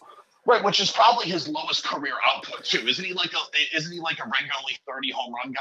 Um, he was 41 40. uh, He had 22 in 2019, so that was pretty low. Uh, he played. Oh no, he only played in 17 games, uh, 70 games though. So yeah, that was his lowest in the, uh, like a 120 plus game season because he played 126 total games that year. Right, but he's generally like a 30, 30 home run guy. Right, 41 40 in 2017 and 2018. Before that, he didn't play any full seasons, and then 2019 was the first year since then he didn't play a full season because he was hurt. And and the. Yankee and the Yankee fans did not wreck Joey Gallo. Uh, Snug, stop. He was wrecked They, in they wreck Texas. a lot of players. He was They wrecked they in do Texas. He was wrecked in Texas, man. Uh, they- Well, and he no- was hitting home runs in Texas. that's great. He was hitting home runs. He was batting 200. Good for him. Congratulations as to Joey did for a Gallo. What? Same as he did with the Yankees. He he sucked for the Yankees too. He sucked everywhere he What? goes. He And the fact that he was like the only reason why he was an All Star because he was a Gold Glove outfielder. That's why he was. A, he's a great Well, outfielder. people also made him an all star because they love 500 foot bombs, and that's what he can hit. Oh yeah, popularity contest. We're not saying he's actually led that all-star caliber player, but that being oh, said, Right. his defense did get a lot better though since since the last like three 100%. years. Like he was a god awful defender at third, and then with the Rangers too, the first four years of career, he was god awful in left field. So it's only when they moved him to right field in 20, 2019. That he was- figured things out. He You figured know- it out, and then you he know won what's- Gold Glove in the short season. You know what's even crazier too? When he have 19 home runs last year or something like Yes, that? 19 home runs.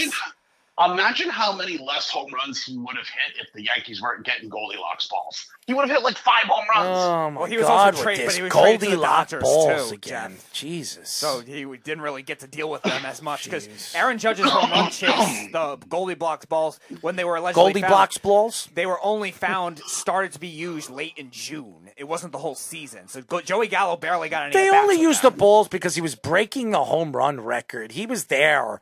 They they started using at the end of the like really when he had like what 50, almost fifty home runs. They started using different balls.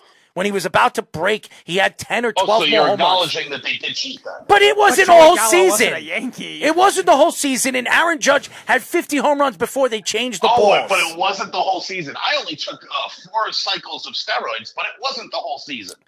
Jeff, I don't remember what the total, but it was over 50 home runs when they, they started using different balls. I think it was between 50 and 55 when they were started they, they started using these balls because they were going to use it for the Hall of Fame and you knew it was a special ball. Uh, you know, when if they caught it, they can, you know, sell it to the Yankees or sell it to baseball. So I, I they were not using Goldie Goldilocks balls the whole season. They were using for quite a while. No, they weren't. It was only it was only half the season. It only started when Aaron. It wasn't had the even half the season. And it was only when Aaron Judge started to have the pace that was. It wasn't setting. half the season. They brought it. First of all, they were not changing the balls. At, at, you know, in, in in June, it happened at the end of the season, the last month of baseball, when he had 50, 50 or fifty-one home runs. When they started changing the balls, and baseball was doing it. Go look it up. I know that for a fact. Jeff. It wasn't in June. It wasn't in July. It was like in at the end of August, September. They were doing it. And Jeff, uh, Do- Do- the Dodgers had Joey Gallo when they started using it. It wasn't the Yankees, so he didn't even get. It's ridiculous. They were not using those balls all season long because nobody thought he was going to break it. It's ridiculous. It really is. Okay? You want to say that he used it for his last five or six home runs and he was in a slump and that's why baseball probably did it? Fine. That might be true. Well, you're But- downplaying it because they used it longer. No, they didn't. Okay. No, they didn't. so, no, they Gallo didn't. was Go not a look it up. They did not. I looked that up. I know for a fact they did not use it in June. They did not use it in July. They used it at the end of August. He had over 50 home runs. I think it was between 50 and 55 home runs when they started changing the balls. That's when baseball was trying to do it. They had these special balls that they, every time Aaron Judge was coming up, the catcher had like four different balls he was handed to. I know that for a fact. And for anybody to say that he was hitting Goldilocks balls in June, including Speedy, is an idiot. Okay? I, that's all I'm going to say. That's stupid. It's ridiculous. And Snug, you can say whatever you want. Go look it up. I know that for a fact because I remember when Jeff brought it up and I was looking it up when baseball started doing it. Baseball did it after 50 home runs. And that's a fact. Go look it up. I'll bet you money, Snug. You want to put some money on the line on that? I'll put money on that because I know that for a fact. It was not in June. Definitely not in June. Baseball starts in when? When's it start? April, May, June. So eh, in June, he had what? 25 home runs. All of a sudden, they changed it to Goldilocks balls. Ridiculous. They had no, they had no recollection or thought that he was going to hit 60 some home runs this year. That's ridiculous. Okay. And I, I'm sorry. Not, not true. That is completely not. When's the All Star game? July fifteenth. July 15th. They were not doing that in July before the All Star game. So that's a lie. It's all a lie. And Joey Gallo got traded by the Yankees to the Dodgers probably a week later from the All Star game. So Jeff, uh, the, he had, the, the Goldilocks balls come out whenever they ended up starting. A- it was it's such a it was a Dodger. So unless the Yankees played against the Dodgers, It's but I don't terrible. think they did. They wouldn't have had that kind of. And I'm not. Listen, I am not sit here, sitting here and saying, "Oh, Aaron Judge should be a Yankee for life," because I was one of the guys that said the Yankees should have let him go. Okay, I would have never given him 350 million dollars, being that he's 31 years old, going to be 32, and he's 280 pounds, six foot seven, six foot eight, and athletically gifted, but is probably going to break down in the next three or four years, and then you have to pay him for the next five or six years for for being a DH, something they're doing right now for who? Giancarlo Stanton. It doesn't make sense. But again, I'm not taking shots at it because the Yankees have one of the best players in baseball. I just think it was too much. They better win a championship with it or it was a waste of money. Uh, speaking of Aaron Judge, reportedly turned down an offer for $50 million more to go to the Padres in order to return to the Yankees this offseason.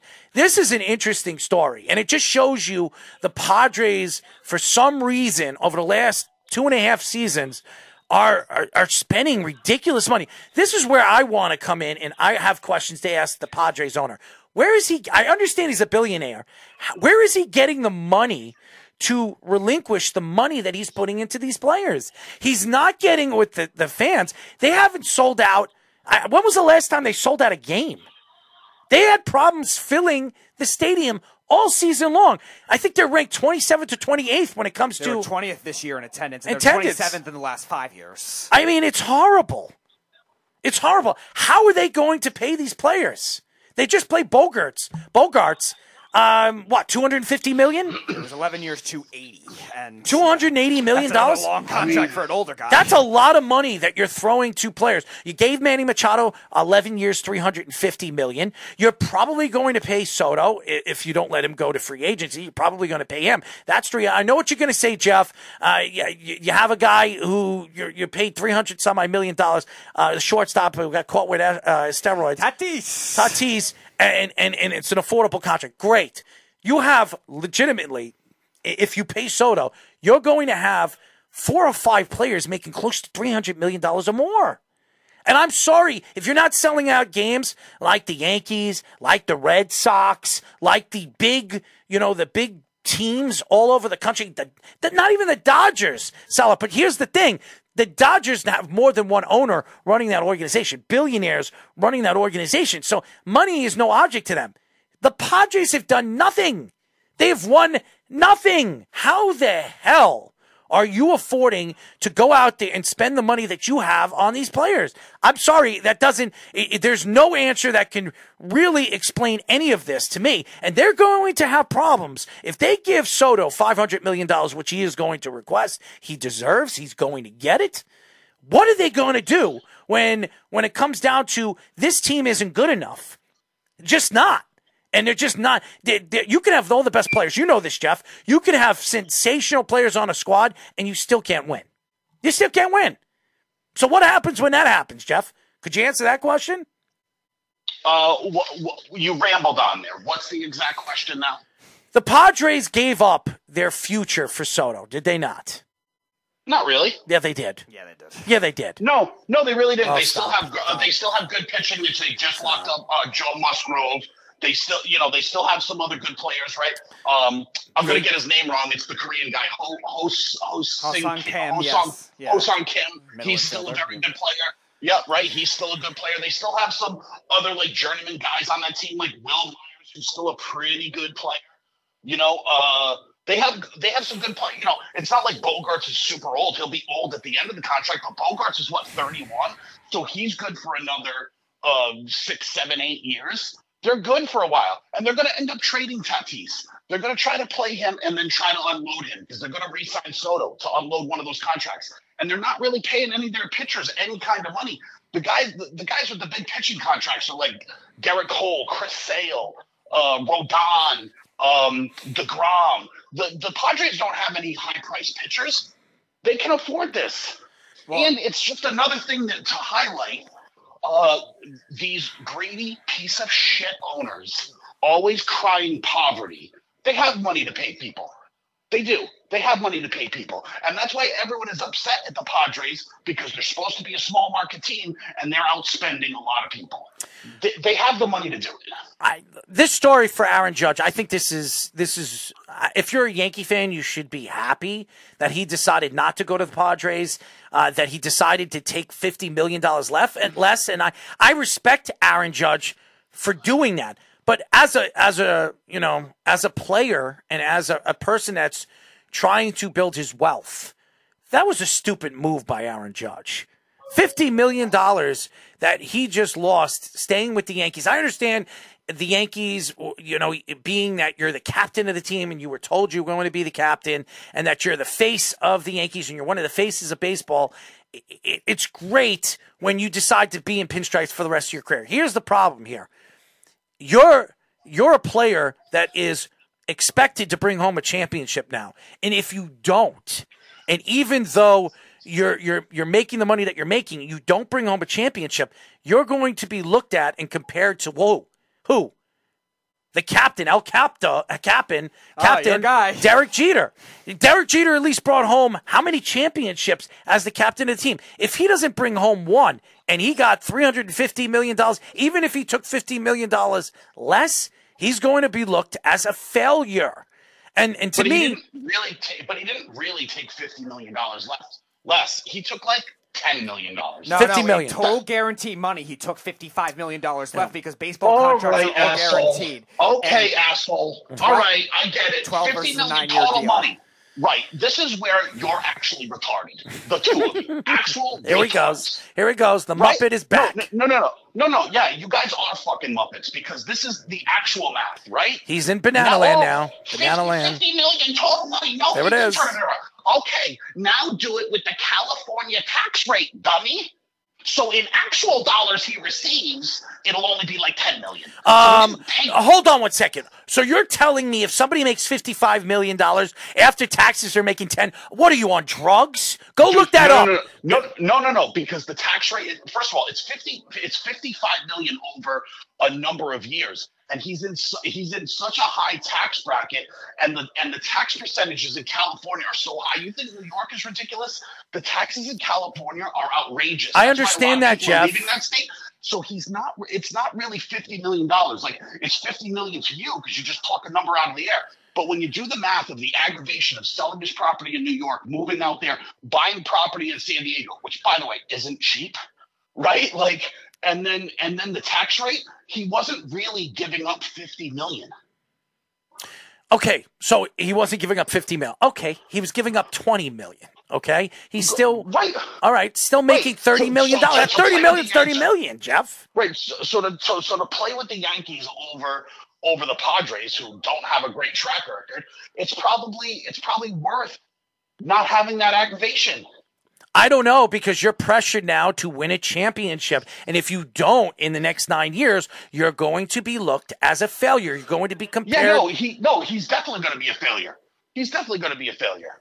One hundred percent. He needed Goldilocks balls to break. oh, stop this. Stop Oh, this.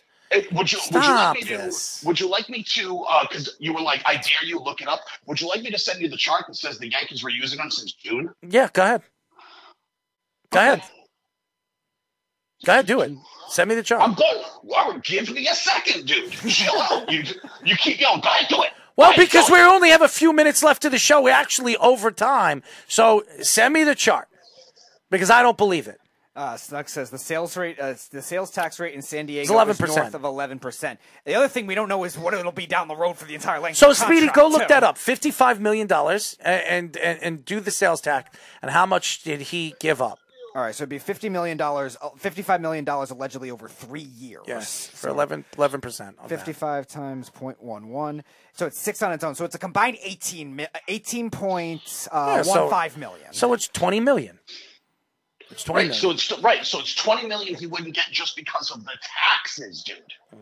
So you're losing. And and and no, but no, no, no. It's it's twenty million more. But now also take into account the extra that he's still losing, even if it was equal money, he would almost be making the same either way.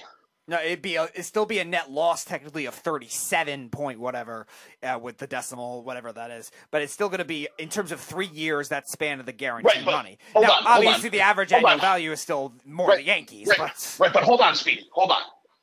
If if he makes just say a million, let's rather than fifties or hundred or whatever, he makes a million dollars in San Diego versus a million dollars in New York.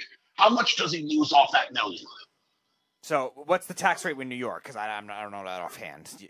So it's 11, 11 times a, a, million is let's see, eleven with a one million. Right, because but the, it doesn't matter what it is. one hundred ten is my point. thousand. So it'd be Right. minus one hundred ten thousand allegedly. Right, right. So, right, but this is what I'm saying though is, even if it was equal dollars, he got offered 50 in San Diego, he got offered 50 in New York, mm-hmm. right? If it was equal, he would still be working at such a deficit in California that he like so the equal dollars he'd still need some of that 50 million just to come up to equal that money and then everything over that would be taxed it's not as it's not a big of a gap as you think it is All right, so the New York one is four point five percent. So he'd be losing he'd be losing only forty five thousand in comparison to one hundred ten thousand per each million. Right, right. So so for every hundred thousand, he gets to he gets to keep uh sixty rather than forty. And Keith and Keith says he will make more money being a Yankee with commercials and etc. That's not true. You in you're in San Diego. San Diego. Uh, have you lived in San Diego? You don't. Do you know the TV deals, the commercial beautiful dealers, and stuff like that? It- it's a beautiful place, and I think he'll make just as much money over there in San Diego. You have to win here to be in commercials. I think You I have to win that the- here. How many commercials I have you seen Aaron Judge in, except the one that I saw over the last, you know, year? Not only I- that, I that's think San that- Diego's only team, pro team. He's right gonna have to win. So they're gonna have to. Right, but they're gonna market that more because New York has like nine other teams. Mm-hmm. I think that the idea of him making more money uh, through endorsements and things like that being in New York is way off. I think that is a very like 1980s kind of thing. Because the way social media is and and television deals whatever everything's national now. Yeah. that used to be the case in the 80s when when markets I would agree. you know you couldn't reach several markets. Like so you know you'd get more deals. He's going to get the same deals because they're just national deals now. Mhm. there's like there's no extra money being in New York for advertise like advertise. I mean, if that was the case, why is Mike Trout the, the face of baseball? Right. Mm-hmm. He's he's on at ten o'clock every night. No one stays up that late to see him, but yet he's still the face. So the idea that you're going to make more uh, in New York in in endorsements, that's such an outdated thing. I would agree with you. Uh, that's something I would agree with you. It doesn't matter anymore where you're going to play. You're going to get the endorsements. If you're a superstar player and you're winning, you're going to get your contracts. I was in Toronto, and uh, that's a place. It's very big with hockey. So. Uh, every other commercial was Connor McDavid, and it was um, um, Matthews. no, it was uh, what's his name again? Who Mitch did- Marner? No, it was Horvat. Bo Horvat and Connor McDavid were all over the commercials. All over the commercials when I was I was like, why is Bo Horvat? He was on he was on a beer commercial. Bo Horvat and McDavid were on a commercial. They were on some like um, you know, some some other stupid thing that they were doing, some locks commercial, like key locks and stuff. Both of them, they were they like were puck handling locks and stuff like that.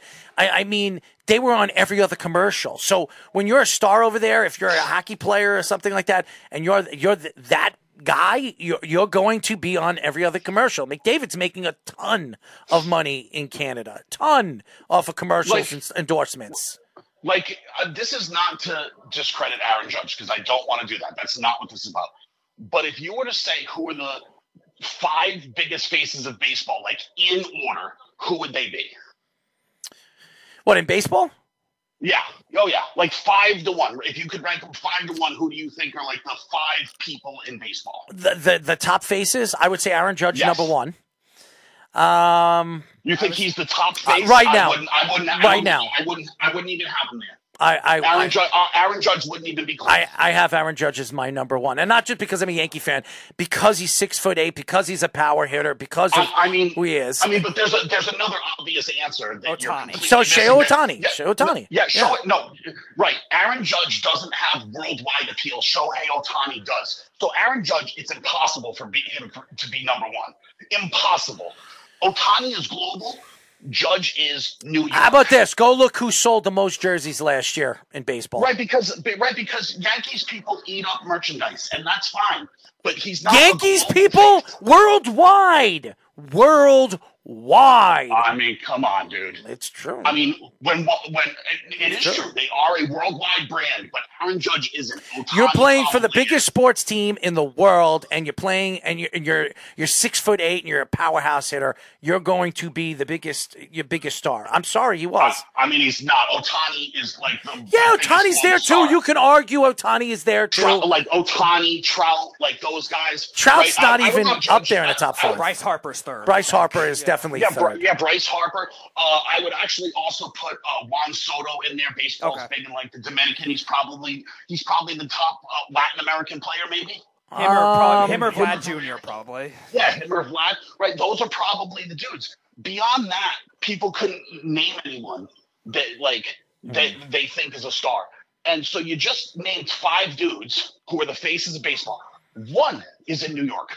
One. And by the way, Everyone else I'm sorry to cut you off. They're getting deals as well. I'm sorry to cut you off. Uh, Snug says the Yankees aren't uh, not the biggest sports team in the world. I'm not talking about soccer. I'm talking about in New, United Football. States sports, USA sports. Okay, Well, you well you said in the world, so that's your bad. uh, you, whatever. Okay, the Yankees are the biggest team and the biggest known. You go to another country right now. I was in Canada. Right, they they Everywhere wear Yankee they're hats. Yankee Yeah, hats all Yankee over the place that probably Sure. aren't even Yankee fans. So stop no, it, Snug. No, uh, stop no, no, it. no. I wouldn't. I'm, I'm, even as a Boston person, I wouldn't deny that they're a worldwide brand for sure. But like Judge as a uh, a, a spokesperson, as someone to be selling things, he wouldn't even be close. It's Ohtani. He'd be selling everything. He doesn't know how to speak English. What is he selling?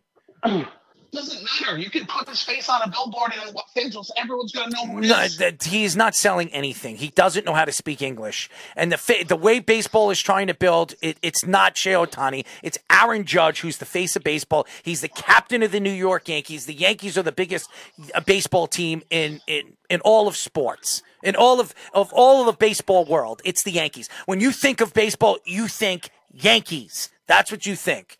That's the facts, and that's the way I look at it. Whatever. I'm not going to actually argue. think when I think baseball, I think of the Nippon fighting ham. Thank you, Jeff, for calling the show, as always. Al- Always good. I can't wait to see if this Aaron Rodgers dream of yours comes true. I actually And I, I can't wait to see you eat dog crap. So thank you. Uh, uh, listen, I'll, I'm a person of my word. I will I- 100% live up to it. I know But I will. just want you to mark this down that you've been spending all this time on Aaron Rodgers. I- and when it doesn't happen and you're crying, I want you to be like, I was wrong, Uh, Flood. Goodbye, Jeff. Jeff from Tampa, as always.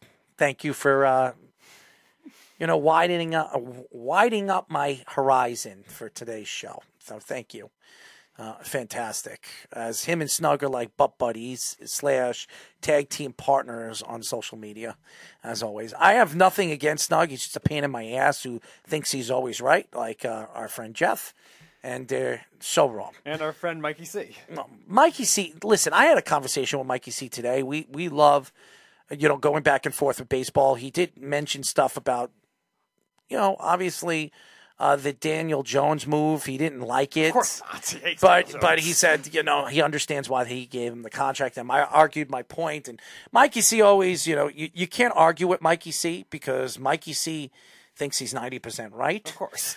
So, you know, when I caught him and, you know, him trying to argue his points and p- pinpoint his mistake on what he said, uh, Mikey C kind of flipped it and made it seem like he was right. Just like Of half the course. people. Of course. But he was wrong. And, uh, you know, whatever. You know, I'm not going to sit here and argue with people uh, if there's nothing to argue about. You know, it, listen, Jeff makes quality, you know, arguments. Is Shea Ohtani internationally, you know, the biggest face in baseball?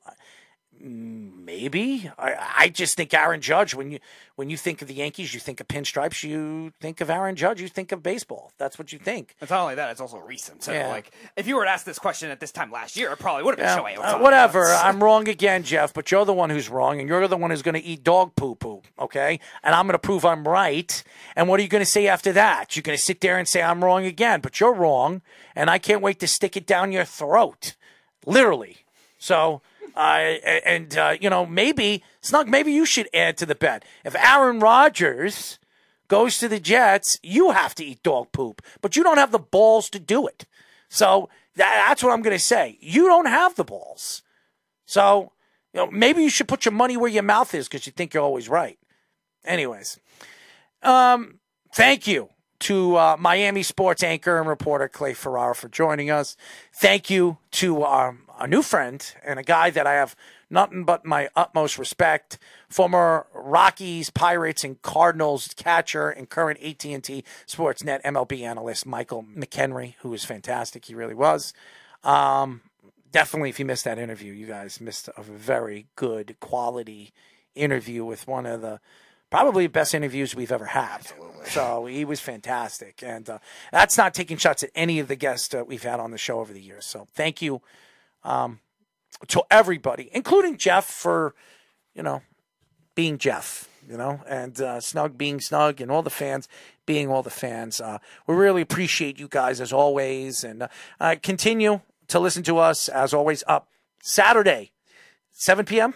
No, we're after the game. So 10:30 p.m. on Saturday, uh, the weekend crunch on 103.9 FM. If you don't live here on Long Island to listen to on 103.9 FM, go to LI News Radio. Uh, look up LI News Radio. Look up iHeartRadio. Check them out. And uh, yeah, Mike was awesome. Yes, he was. Yeah. Thank you to Keith. Thank you to everybody. Uh, all the standout people that are sports fans that like to argue. Uh, we want you guys to argue with us. I, I, have no problems you you know arguing and attacking us. That's that's the whole point of sports radio, and uh, you know giving you something to entertain it, it kind of entertain you when you're bored. You know, it, it some of this crap on on radio and some of this crap on TV is just garbage. And I, I, I like when Jeff calls up. I like when Jeff argues with me and gives me his craziness because I will say this: Jeff does know what he's talking about most of the time. Not all the time, but most of the time. Uh, he's a little offset sometimes on some of his, uh, you know, his arguments, but nevertheless, I have nothing but my utmost respect for him that he calls up and he gives us content uh, to argue about. So thank you to Jeff. Uh, thank you to all you guys. Thank you to all the fans out there that uh, enjoy uh, our craziness and um, just everything. So, so, so thank you. let's keep listening to us. We'll be back on Wednesday at 7 p.m. again, uh, 10:30 p.m. on 103.9 FM. Uh, the LI News Radio, uh, the Weekend Crunch, great show, great content. I'm telling you, if you haven't checked it out, and if you're a betting man, Moneyline Mania, the best handicap show, uh, you know, 15 minute segment you will listen to with some of the best. So if you're a betting man, you have to check it out. Um, I guess that's it. Speedy, you have anything to say before we go? Moneyline Mania featuring including some of the best futures bets, like the Rangers winning the Stanley Cup. Thank Mm. you, Wes. Uh, that probably screwed you guys, by the way. Uh, Nah. Since he said that, uh, Nah. they haven't won. Really. They, They won take it- tonight. he, he could take it out on the Warriors. By the way, congratulations to the Islanders coming back and winning that Yeah, game. they did. Very impressive. It really was, and the Rangers winning. So, uh, what is he saying right over here? Big football day tomorrow. Let's cash tickets. Yeah. No, Jeff, you're not allowed to steal that from Chaz. That's oh, by the way, I Chaz's lost my parlay. I, I did. Uh, That is Chaz's term, Jeff. St. Louis screwed me. So, I think it was St. Louis that. Screwed. No, it wasn't St. Louis that. No, it was it was Nashville that screwed me. Oh, wow. Phoenix beat them. wow. Phoenix beat them. So, yeah, I would have won, but uh, you know. Leave it to the Coyotes to ruin everything. I don't know how that happened. Anyways, uh, good night and enjoy your weekend, guys. We'll see you next week. It's the Worldwide Sports Radio Network.